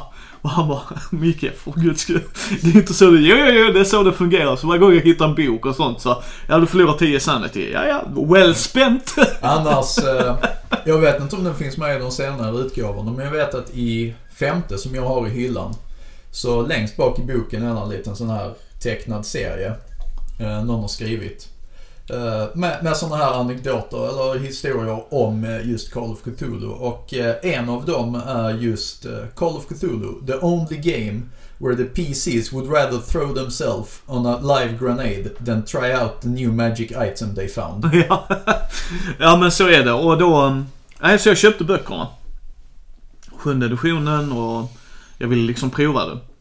Uh, och jag är ju mycket för te- alltså teatraliska grejer. Jag vill ha mörk stämning, jag vill få folk i uh, rätt sinnesstämning, så ska jag beskriva det. Så då frågade min bästa vän Martin, eller ja Martin, men han sa ju nej då av förklarliga anledningar. Och sen Fredde, och han bara, ja men jag, jag kan prova. Så får jag förklara hur jag ville göra och hur jag använde sanity och så. Och han bara, ja men jag är med, jag är med. Och sen Oliver. Och eh, Freddes eh, polare som han bodde med, Faffe, var också med. Och sen var det Marcus från Spiff då. Uh, och, och jag skrev ett one shot. Det var det, jag ville prova regelsystemet. Jag ville att de skulle vara med och ja, se om, det, om de ville fortsätta med mig som spelledare inom det. Och då gjorde jag en familj som var psykopater, som gick runt och mördade andra familjer. Alltså det var hela grejen. Jag ville bara ha pure evil för att det är så det ska fungera. Och då var utdragsgivaren Oliver. Han spelade en enprocentare, så han var riktigt rik. Och det var hans granne som hade blivit kidnappad och hans, eller grannens fru och barn. Och det kulminerar då i alla fall i slutstriden. För de kommer tillbaka. Jag gjorde ju detektivarbete, för det är det jag gillar i Call of Cthulhu. Det ska vara ledtrådar, där är, när du väl kommer ut till bossen så är det liksom det, det, resan hit. Alltså det, det har gått hit. Ja, jag håller med. Det... Uh, och då, då gjorde jag det, så de åkte runt på olika platser och fyllde i ledtrådarna och flera grejer i den berättelsen som är väldigt bra. För, för folk som känner Fredde så är han lugnet själv. Det är få gånger jag har sett han upprörd och irriterad. Han är väldigt lugn, sansad. Men en av de gånger jag såg han upprörd, det var i det här äventyret. För de kom till en ledtråd som ledde till en advokat. Så de öppnade dörren. Så hittar, och det var där Marcus hade spelat mycket Call of Cthulhu. Han rörde ingenting i lägenheten, fanns inte. Faffe som aldrig Metaspelare. Ja, Faffe som aldrig har spelat. Han såg en snöglob som låg på marken framför den döde. Så han bara plockar ut den, så ser man Marcus. Ja ja, då är jag beredd. Och jag brukar, om det finns möjlighet, om man delar på gruppen eller om där är någon som ser en vision eller något, be de andra lämna. För jag som spelledare har märkt att när du som spelare får återberätta en grej, så är det inte alla detaljer som kommer fram. För det är inte så vi berättar grejer ju. Nej, vi kommer inte ihåg samma saker. Nej, visningsleken ja, en, visningsleken är en bra även, övning där. Även att vi har fokus på olika saker. Vi tror att olika saker är viktiga i en historia. Precis, och då så Faffe tog ut den. Och jag körde att det var skuggmonster. Jag gick lite off böckerna, utan jag hittar på egna grejer. Och det är jag som spelledare kan jag säga rakt av, det är jag aldrig rädd för. Är det en kul grej jag vill göra och reglerna inte har det, då bryr man inte om reglerna, utan då gör jag den kul grejen. Så det kom upp ett skuggmonster där, en skuggvarg, en direwolf, alltså en större varg. Och de började skjuta och de började skjuta så in i helskotta där. Och Fredda, han körde med sin Tamigan. Och då körde jag att det var en lomhörd gammal dam. Så hon öppnar dörren. Ja, jag har ringt polisen. Och det var någonting som hände i Fredde. Han bara, för helvete kärringjävel, vi skjuter, gå in med dig. Du kan väl för fan inte stå i trapphuset. Vad fan är det för fel på dig? Jag har ringt snuten. Jag har brått och ringt snuten. Alla, alla, är helt, alltså alla blev helt ställda. För han blir inte så här upprörd. Han bara, vad är... Sen så lugnade han ner sig och så fick jag gå in då och bullshitta. Så bara, nej nej alltså, jag, jag, jag är med polisen här, det behöver inte vara jag rolig. Och så, just att han... Och då var det där antiklimaxet. Mm. Då gjorde jag att förövaren var en åttahundra år gammal vampyr. Yeah. Det var pappan i hushållet. Mamman var varulv, sonen var varulv, pappan var vampyr. Uh, nej men alltså jag ville ha liksom lite intressanta monster yeah. att kunna möta och så. Så jag körde lite så här klassiska tropes och det. Men så kommer de, de har lyckats ta hand om mamman och sonen. Så är de på väg upp till vinden. Okej, okay, de går in så, alltså de, stämningen är där. Jag har en eh, app bara med bakgrundsmusik, allting är där, sinnesstämningen är där. Så öppnar de, eh, så säger Fredrik då, han puttar på dörren med sin Tamigan. Där står vampyren. Så tittar jag liksom i reglerna, åh oh, han kan ju charma någon. Så han tittar, stirrar i ögonen på Fredrik. Då kritar Fredrik. Han bara kritar. Åh, ett. Nej, det påverkar inte mig. Jaha, så tänker vampyren. Jaha, vad ska jag göra nu? Skärmen funkar inte. Jag springer fram, fumlar, ramlar. Och när vampyren ramlar så tittar Fredriks polar Faffe ut bakom hörnet med en shotgun eller vad det var. Han bara, ah, där ligger någon. Pang!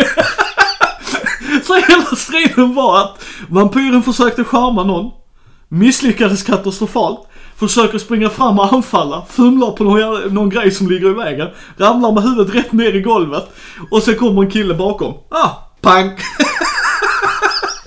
Och det var liksom, nu var det ju bara en one shot, men alla gillar ju slutet ändå, för det var liksom så här, ah, det var ju inte så vampyren tänkte dö.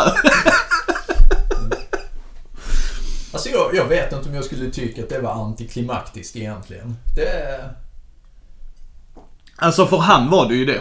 Inte för dem ju. Alltså för dem var det ju inte det. Ja. Men jag tänker mer vampyren. Alltså om man så här får välja sätt att dö på så är det ju inte. Ja. Hur ville du dö på? Nej, men jag vill ramla på min vind och någon skjuter mig i huvudet. Den, den är ju inte högt ut, va? Men det... Ja, jag kör ju... Det är där jag tycker... Tärningarna kan göra en bra slumpelement där. Att ja. När han krittar ordentligt. Ja. Det måste ju finnas lite slump. Men det får inte bli så mycket att det blir, som sagt, rullspel av. Nej. Det. Eh, nej, och, och det är ju det jag tyckte var så jätteroligt med Fredrik. För att han han rollspelar ju. Han, han rullspelar ju inte. Och det är ofta så när jag spelar med. Så, men det är just de två grejerna, det glömmer jag inte. När han blir sur i trapphuset med tanten.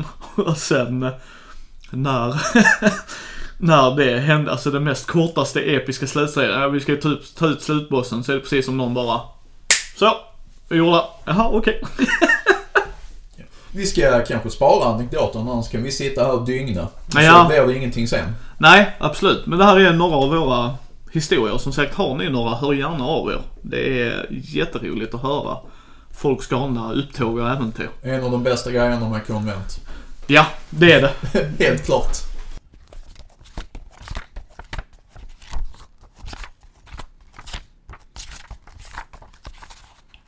Ska vi snacka lite om vad vi håller på med just nu, Micke? Det tycker jag. Ja. Jag spelleder ju för tillfället Mutant tjugo åttionio. Håller på att dra igenom alla de... färdigpublicerade äventyren från äventyrsspel. Ja, och jag är med i den kampanjen som spelare. Det är sant, Micke. Uh, ska jag sätta lite på pottkanten nu? Vad tycker du om mig som spelledare? Tycker du är en väldigt bra spelledare?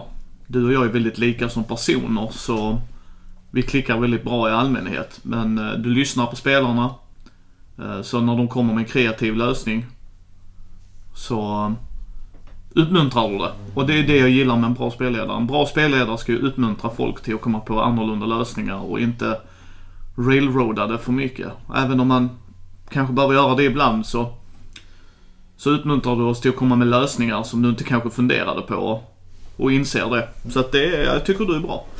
Jag tänkte på att eh, du var ju inte med eh, i begynnelsen för den svenska rollspelen. Nej. Det var jag så, inte. Det är första gången du stöter på de, de äldre äventyrsspelgrejerna. Ja, jag har ju provat Riot Mains version av Drakar och Demoner ju. Det är väl det enda. Och då körde vi ju Gastarnas ö. Och den var ju sådär ju. Men nej, det är absolut. Och det har jag ju sagt till dig. Jag har pratat med dig om det, att jag vill ju prova, prova de gamla grejerna. Och mm. det är jätteskoj. Det är jätteroligt att vara i den världen. Som inte jag har vuxit upp i, men som du och Ulrika har också spelat mycket i Mutant, eller? Nej, det har hon faktiskt inte. Uh, Ulrikas tidigaste spel, det var i... Ja, jag tror det var slutet på nittiotalet hon kom in i det. Det var då vi träffades. Så runt nittionio tror jag hon kom igång. Uh, med gamla Kult. Uh, och med uh, White Wolves... Uh, Uh, Masquerade. Ja. Så det, det var där hon började. Ja, det är ju... Nej, men det är ju spännande. Det, det tycker jag. Det är ju väldigt roligt um, att just se... Sen är det ju D hundra. Och det, det är jag svag för. Vilket gör att det är rätt enkelt. Och hur stor chans har jag? Jag var då. sextiofem. Ja, ja. Då, då, då har vi de chanserna. Ja, precis. Man kan ju räkna procent med vem som helst. Ja. Det, det är inga konstigheter. Sen är ju D tjugo, det är bara plus upp gånger fem ju. Så absolut, men det är ju... Dividera, menar du? Eller förlåt, dividera. Men, men D hundra är ju rakt upp och ner. Bara rakt upp och ner liksom. Boom, så här är det. Precis. Och eftersom vi skulle köra igenom allting från början så började vi med, eller den ordningen jag tyckte att de skulle köras igenom, och då började vi med Y fem. Ja. Där missade jag ju tvärt två spelmöten mm. på grund av jobb och utbildning och dylikt. Men eh, det var intressant. Den var väldigt intressant. Väldigt spännande. Vi kanske ska säga från rakt av från början att du och jag är rollspelare, inte rullspelare. Precis, vi kommer gå in på skillnaderna mellan dessa snart. Ja, men eh, så att eh, den, var, den var intressant att komma in i världen. Eh, se världen, hur du beskriver den och hur jag upplever den, och det var skoj. Det var riktigt skoj. Det var mm. annorlunda, det är inte det jag brukar spela. Jag tänkte dra lite snabbt synopsis på Y fem, så för de som tror att de kommer att spela den så är här lite spoiler alert. Y fem är ett eh, ganska enkelt eh, railroadat eh, introduktionsäventyr, vill jag säga. Spelarna börjar med att anställas av en akbar för att utreda varför strömmen till hans område har brutits. Så spelarna börjar som typiska mercenaries slash äventyrare, freelancers. Ja, det kan man väl säga, precis. Mm. Och eh, egentligen så hela äventyret går ut på att följa kraftledningarna, se var problemet har uppstått. På vägen ser du ett antal slumpmöten, och eh, som komplikation är att de jagas av en grupp från eh, ja, som eh, som Weber uttryckte det, eh, Sydkraft. Ja, Sydkrafts insatsstyrka. För i den här världen, som jag förstod det som, så vår arbetsgivare fick svartström. Alltså han tog ström illegalt. Precis. Uh, och då tyckte inte Sydkraft att det var så jättebra. Om vi ska nu uttrycka det så som Weber sa, ja. uh, precis. Vilket jag tyckte gjorde väldigt uh, det blev väldigt skoj. Ja, det är mycket humor när vi spelar faktiskt. Ja, det det vi är ju, jag spelar ju då en hacker. Kan vi ju börja med det också. Mm. Uh, din son spelar min storebror som är läkare. Mm. Din fru spelar muskelknuten, kan man väl säga. Alltså närstriden. Ja, ja, bikerbrud med hagelbössa och ja. dual wielding Desert Eagles. Så. Precis, så det är lite mer. Eh... Sen har vi Weber. Yeah. Eh, chocker för folk som känner Weber, så spelar han soldat. Då får ni sätta er som känner honom. Pumpa spelar också Pumpa någon... spelar också en form av mörk. Ja, mm. han gör det. Och sen din äldste son, yes. Sebbe, spelar eh... det har ni inte riktigt luskat ut. Nej, ah, hillbilly vill jag säga. Han spelar hillbilly. Så får vi se vad det är mer specifikt där sen. Ja, jag kommer till det. uh, I, uh, i Y fem då i början, vi, vi använde hela sex uh, spelmöten för att ta oss igenom det. uh, det Det blev så helt enkelt. För vi, vi kom in i, i mycket detaljer. Och Och det ska då också tilläggas att vi spelar varannan måndag, ungefär tre timmar.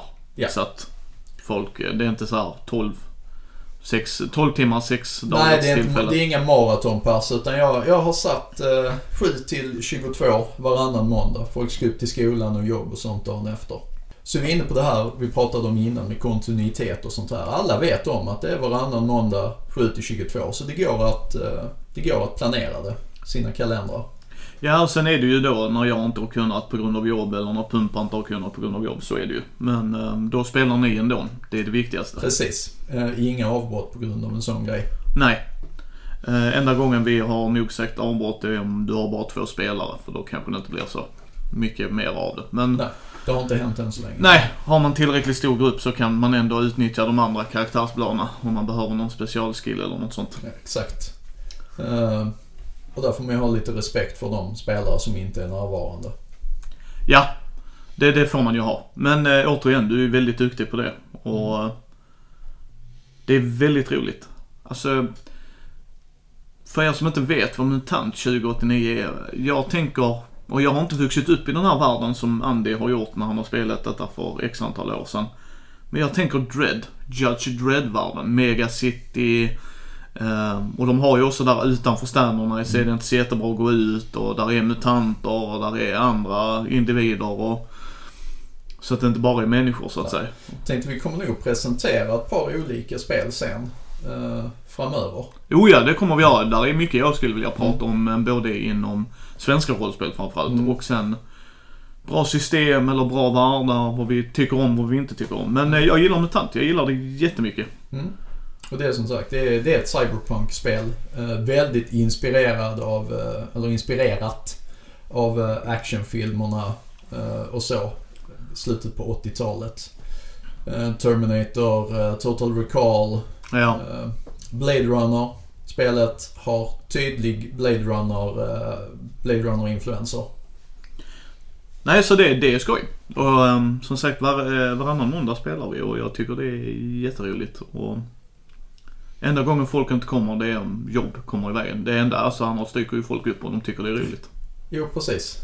Så. Eh, själv spelar jag fortfarande. Vi kommer ju dra igång en eh, Hollow Earth-kampanj på Alpämmeter. Oh yes. Så det ska också bli skoj. Eh, framförallt nu efter jag har spelat eh, Tomb Raider, det senaste.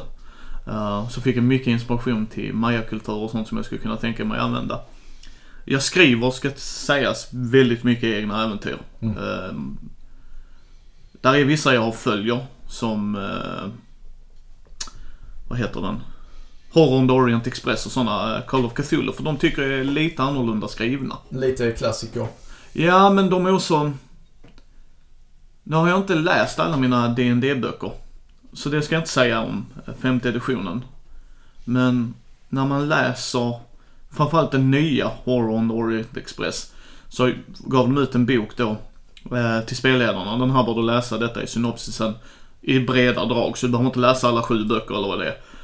Och det tyckte jag var jättebra, för då, okej, okay, då vet jag han är viktig och sådana grejer. Så de gillar jag, och så att de har sådana one-shots man kan göra. Men annars brukar jag ofta skriva egna. Eh, som i D and D när vi spelade det. Ni spelade ju i min värld. Och det som jag förklarar för er där, att jag kan ju inte D and D-världen alls, för jag växte inte ut med det. Micke har inte läst på vad säger Eberron eller Faerun eller någon av de här stora kända, utan han, han har skapat en egen värld. Han har gjort ett mycket bättre jobb än vad många andra gör faktiskt. För det blir antingen kopierat väldigt mycket rakt av, väldigt mycket klichéer, eller platt och ytligt, inget djup liksom. Ja, och det är ju det jag ville. Så jag, jag gjorde ju Askana där. Eh, och den, eh, det tycker vi ska prata om eh, något annat avsnitt. Men, eh, så jag har en grupp som jag spelleder med online. Eh, där jag är spelledare. Då spelar vi via Google Hangouts. Och eh, det funkar. Jag föredrar att sitta vid bord, men det är inte alltid man... Jag har ju lyxen att jag kan göra det. Det är ju inte alla som kan det. Eh, och då kör vi i Askana. Sen så spelar jag... Ja, vi försöker en gång i månaden i alla fall i Malmö, där Urban är spelledaren, och då kör vi Curse of Strahd. Och det är femte editionen, och den är speciell, alltså jag gillar den. Spoiler alert för er som kommer och kanske kommer att spela den, så den är ju väldigt oförlåtande, det kan jag säga. Och det sa han från början, första äventyret, första gången vi spelade, så dog han. Han bara dog, det var liksom ingen death saves, ingenting, han bara dog. Han öppnade fel då, om vi säger så. Så det, det satte tonen ordentligt i gruppen. Um, och där är ju Pumpa med och spelar också. Och Pumpa är fantastiska spelare med. Så att, uh, det var jätteskoj att vi kunde uh, åka ner där och spela en gång i månaden. Men den är... Ja, som sagt, jag är inte en rullspelare. Och det var som jag sa till dig innan vi började spela in här, att jag har inga problem med striderna när det är en anledning varför. Vi rör en grej, där kommer ut saker, eller... Den saken är en mimik, eller ja, vad det nu må vara. Då är inga problem med det. Jag har problem med strider som... Jag spelar ja. inte rollspel för stridernas skull, så ska jag säga. Alltså strider är väl helt okej, men jag tycker att när, när folk fastnar i någon sorts tärningsmekanik, och det är rullspel, tärningslag på onödigt tärningslag på onödigt tärningslag, det saktar ner allting. Jag tycker att en strid ska vara liksom action, det ska vara stressigt, det ska vara snabbt. Det ska inte vara, nej men nu rullar jag initiativ, jag får så, monstret rullar sina initiativ, det blir den här turordningen och sen sitter folk och funderar i en halvtimme för vad de ska göra den rundan, sen rullar de tärningar för den handlingen och sen börjar man om i nästa runda. Det är ju det Urban gjorde väldigt intressant. När vi kör så börjar vi med att rulla initiativ, alltså en massa initiativtärningar, alltså massa D tjugo, så skriver han ner det. Jag gör samma sak som spelledare. Ja. Jag sitter ofta eh, innan när det, när det är lite dödtid och spelarna snackar och sånt här. Då rullar jag mina tärningar. Så bara skriver jag en lista, en kolumn. Kryssar i uppifrån och ner. Ja, eh, så det har vi gjort med initiativ. Sen slår vi ju skadetärningarna samtidigt som vi slår D tjugo om vi träffar. Mm. Och det gör ju att direkt istället för att man ska först rulla en tärning och sen rullar vi de andra. Ja. Och så, då rullar vi allt på en gång. Ja, det, det kör jag också. Ni, ja. Ni ska rulla T hundra, skadan på det vapnet ni eventuellt använder och en T tjugo för träfftabellen. Ja. Allting på en gång.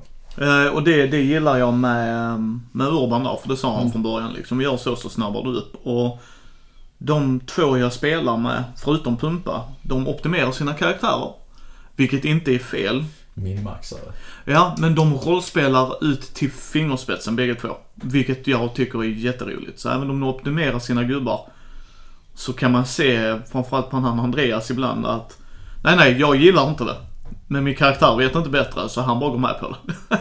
Och han gör det med glimten i ögat, alltså han blir inte arg utan bara nej nej jag tycker inte om det här, men eh, ni vartus han hänger med här så att det är eh, och eh, man får midmax om man vill ju, det lägger inte jag med två fingrar emellan, men eh, jag gör inte det. Jag gör oftast en karaktär utifrån hur jag upplever honom och sen så gör jag statsen efteråt. Så till exempel om jag kör en rogue, då vill jag ha dexterity, jag vill yeah. ha fingerfärdigheten. Yeah. Ska jag då köra en karismatisk rogue så är det ju inte styrka jag lägger mest i, alltså, utan då är det karisma. Och, mm. um, och det, det, det är skoj, och han gör det bra. Alltså Curse of Strahd, jag vet inte hur länge den har funnits. Jag ska säga, jag kan inte D and D så bra. Jag vet att den fanns i tre punkt fem, det vet jag. Och antagligen innan kanske, men det ska, det ska jag citera inte mig på det, men den är ju väldigt tuff, men den är fortfarande väldigt intressant. Jag har inte haft tråkigt. Jag har inte känt att jaha, nu går vi igenom det här. Det är lite detektivarbete. Ja, där är ju monster och gastar och spöken och ghouls och allt sånt man möter. Ja, jo, det är absolut det är en del av världen ju. Så att, men den, den är skoj. Jag vill inte säga för mycket för att det är verkligen ett äventyr man ska stötta, alltså få spela själv. Um, och... Um, Urban, jag frågade han om han gillar, alltså i böckerna, han kör rakt av vad som står i böckerna och han sa redan från början att detta är en sandlådevärld. Så går ni fel kan ni dö. De har inte anpassat nivån. Det är liksom när man spelar M M O och så bara, ah, höglevelområde. Nej, ah, oj. Här skulle jag nog inte gått. One hit dead. Ja. Men å andra sidan sett så börjar vi fundera då, ja men okej, då kan jag börja fundera upp en annan karaktär ju. Men ja, det är det vi håller på just nu. Så att det är vad vi spelar just nu. Mm. Och vi har ju kommit vidare i Mutant också. Vi blev färdiga med Y fem. Håller på med Änglars skugga nu. Det är intressant. Ja, vi... Första äventyret var förra gången. För de av er som kommer ännu fler spoilers. Ja. Vi körde finalen i nattklubbsscenen. Där eh, Hillbillin eh, tog emot en k-pistkärva i magen. Och där bröt vi. Så det ska, bli, det ska bli kul om några timmar när vi fortsätter. Ja, det är, jag är taggad. Jag är alltid taggad. Rollspel är eh, väldigt givande. Och just se vad vi dinkedonkar håller på när i antisvärd. Där vi... det kan jag säga som spelledare. Ja, de borde nog gå höger. Ni gick vänster igen. Ja, ja, okej. Det, det är ju en av de grejerna jag tycker är roligast när jag spelar faktiskt. Ja. Att gå, när, när spelarna går off-script. Yes. Men, eh, nej. Vi, och det här tänker vi göra i varje avsnitt. Prata om vad vi spelar och hur långt vi har kommit. Och...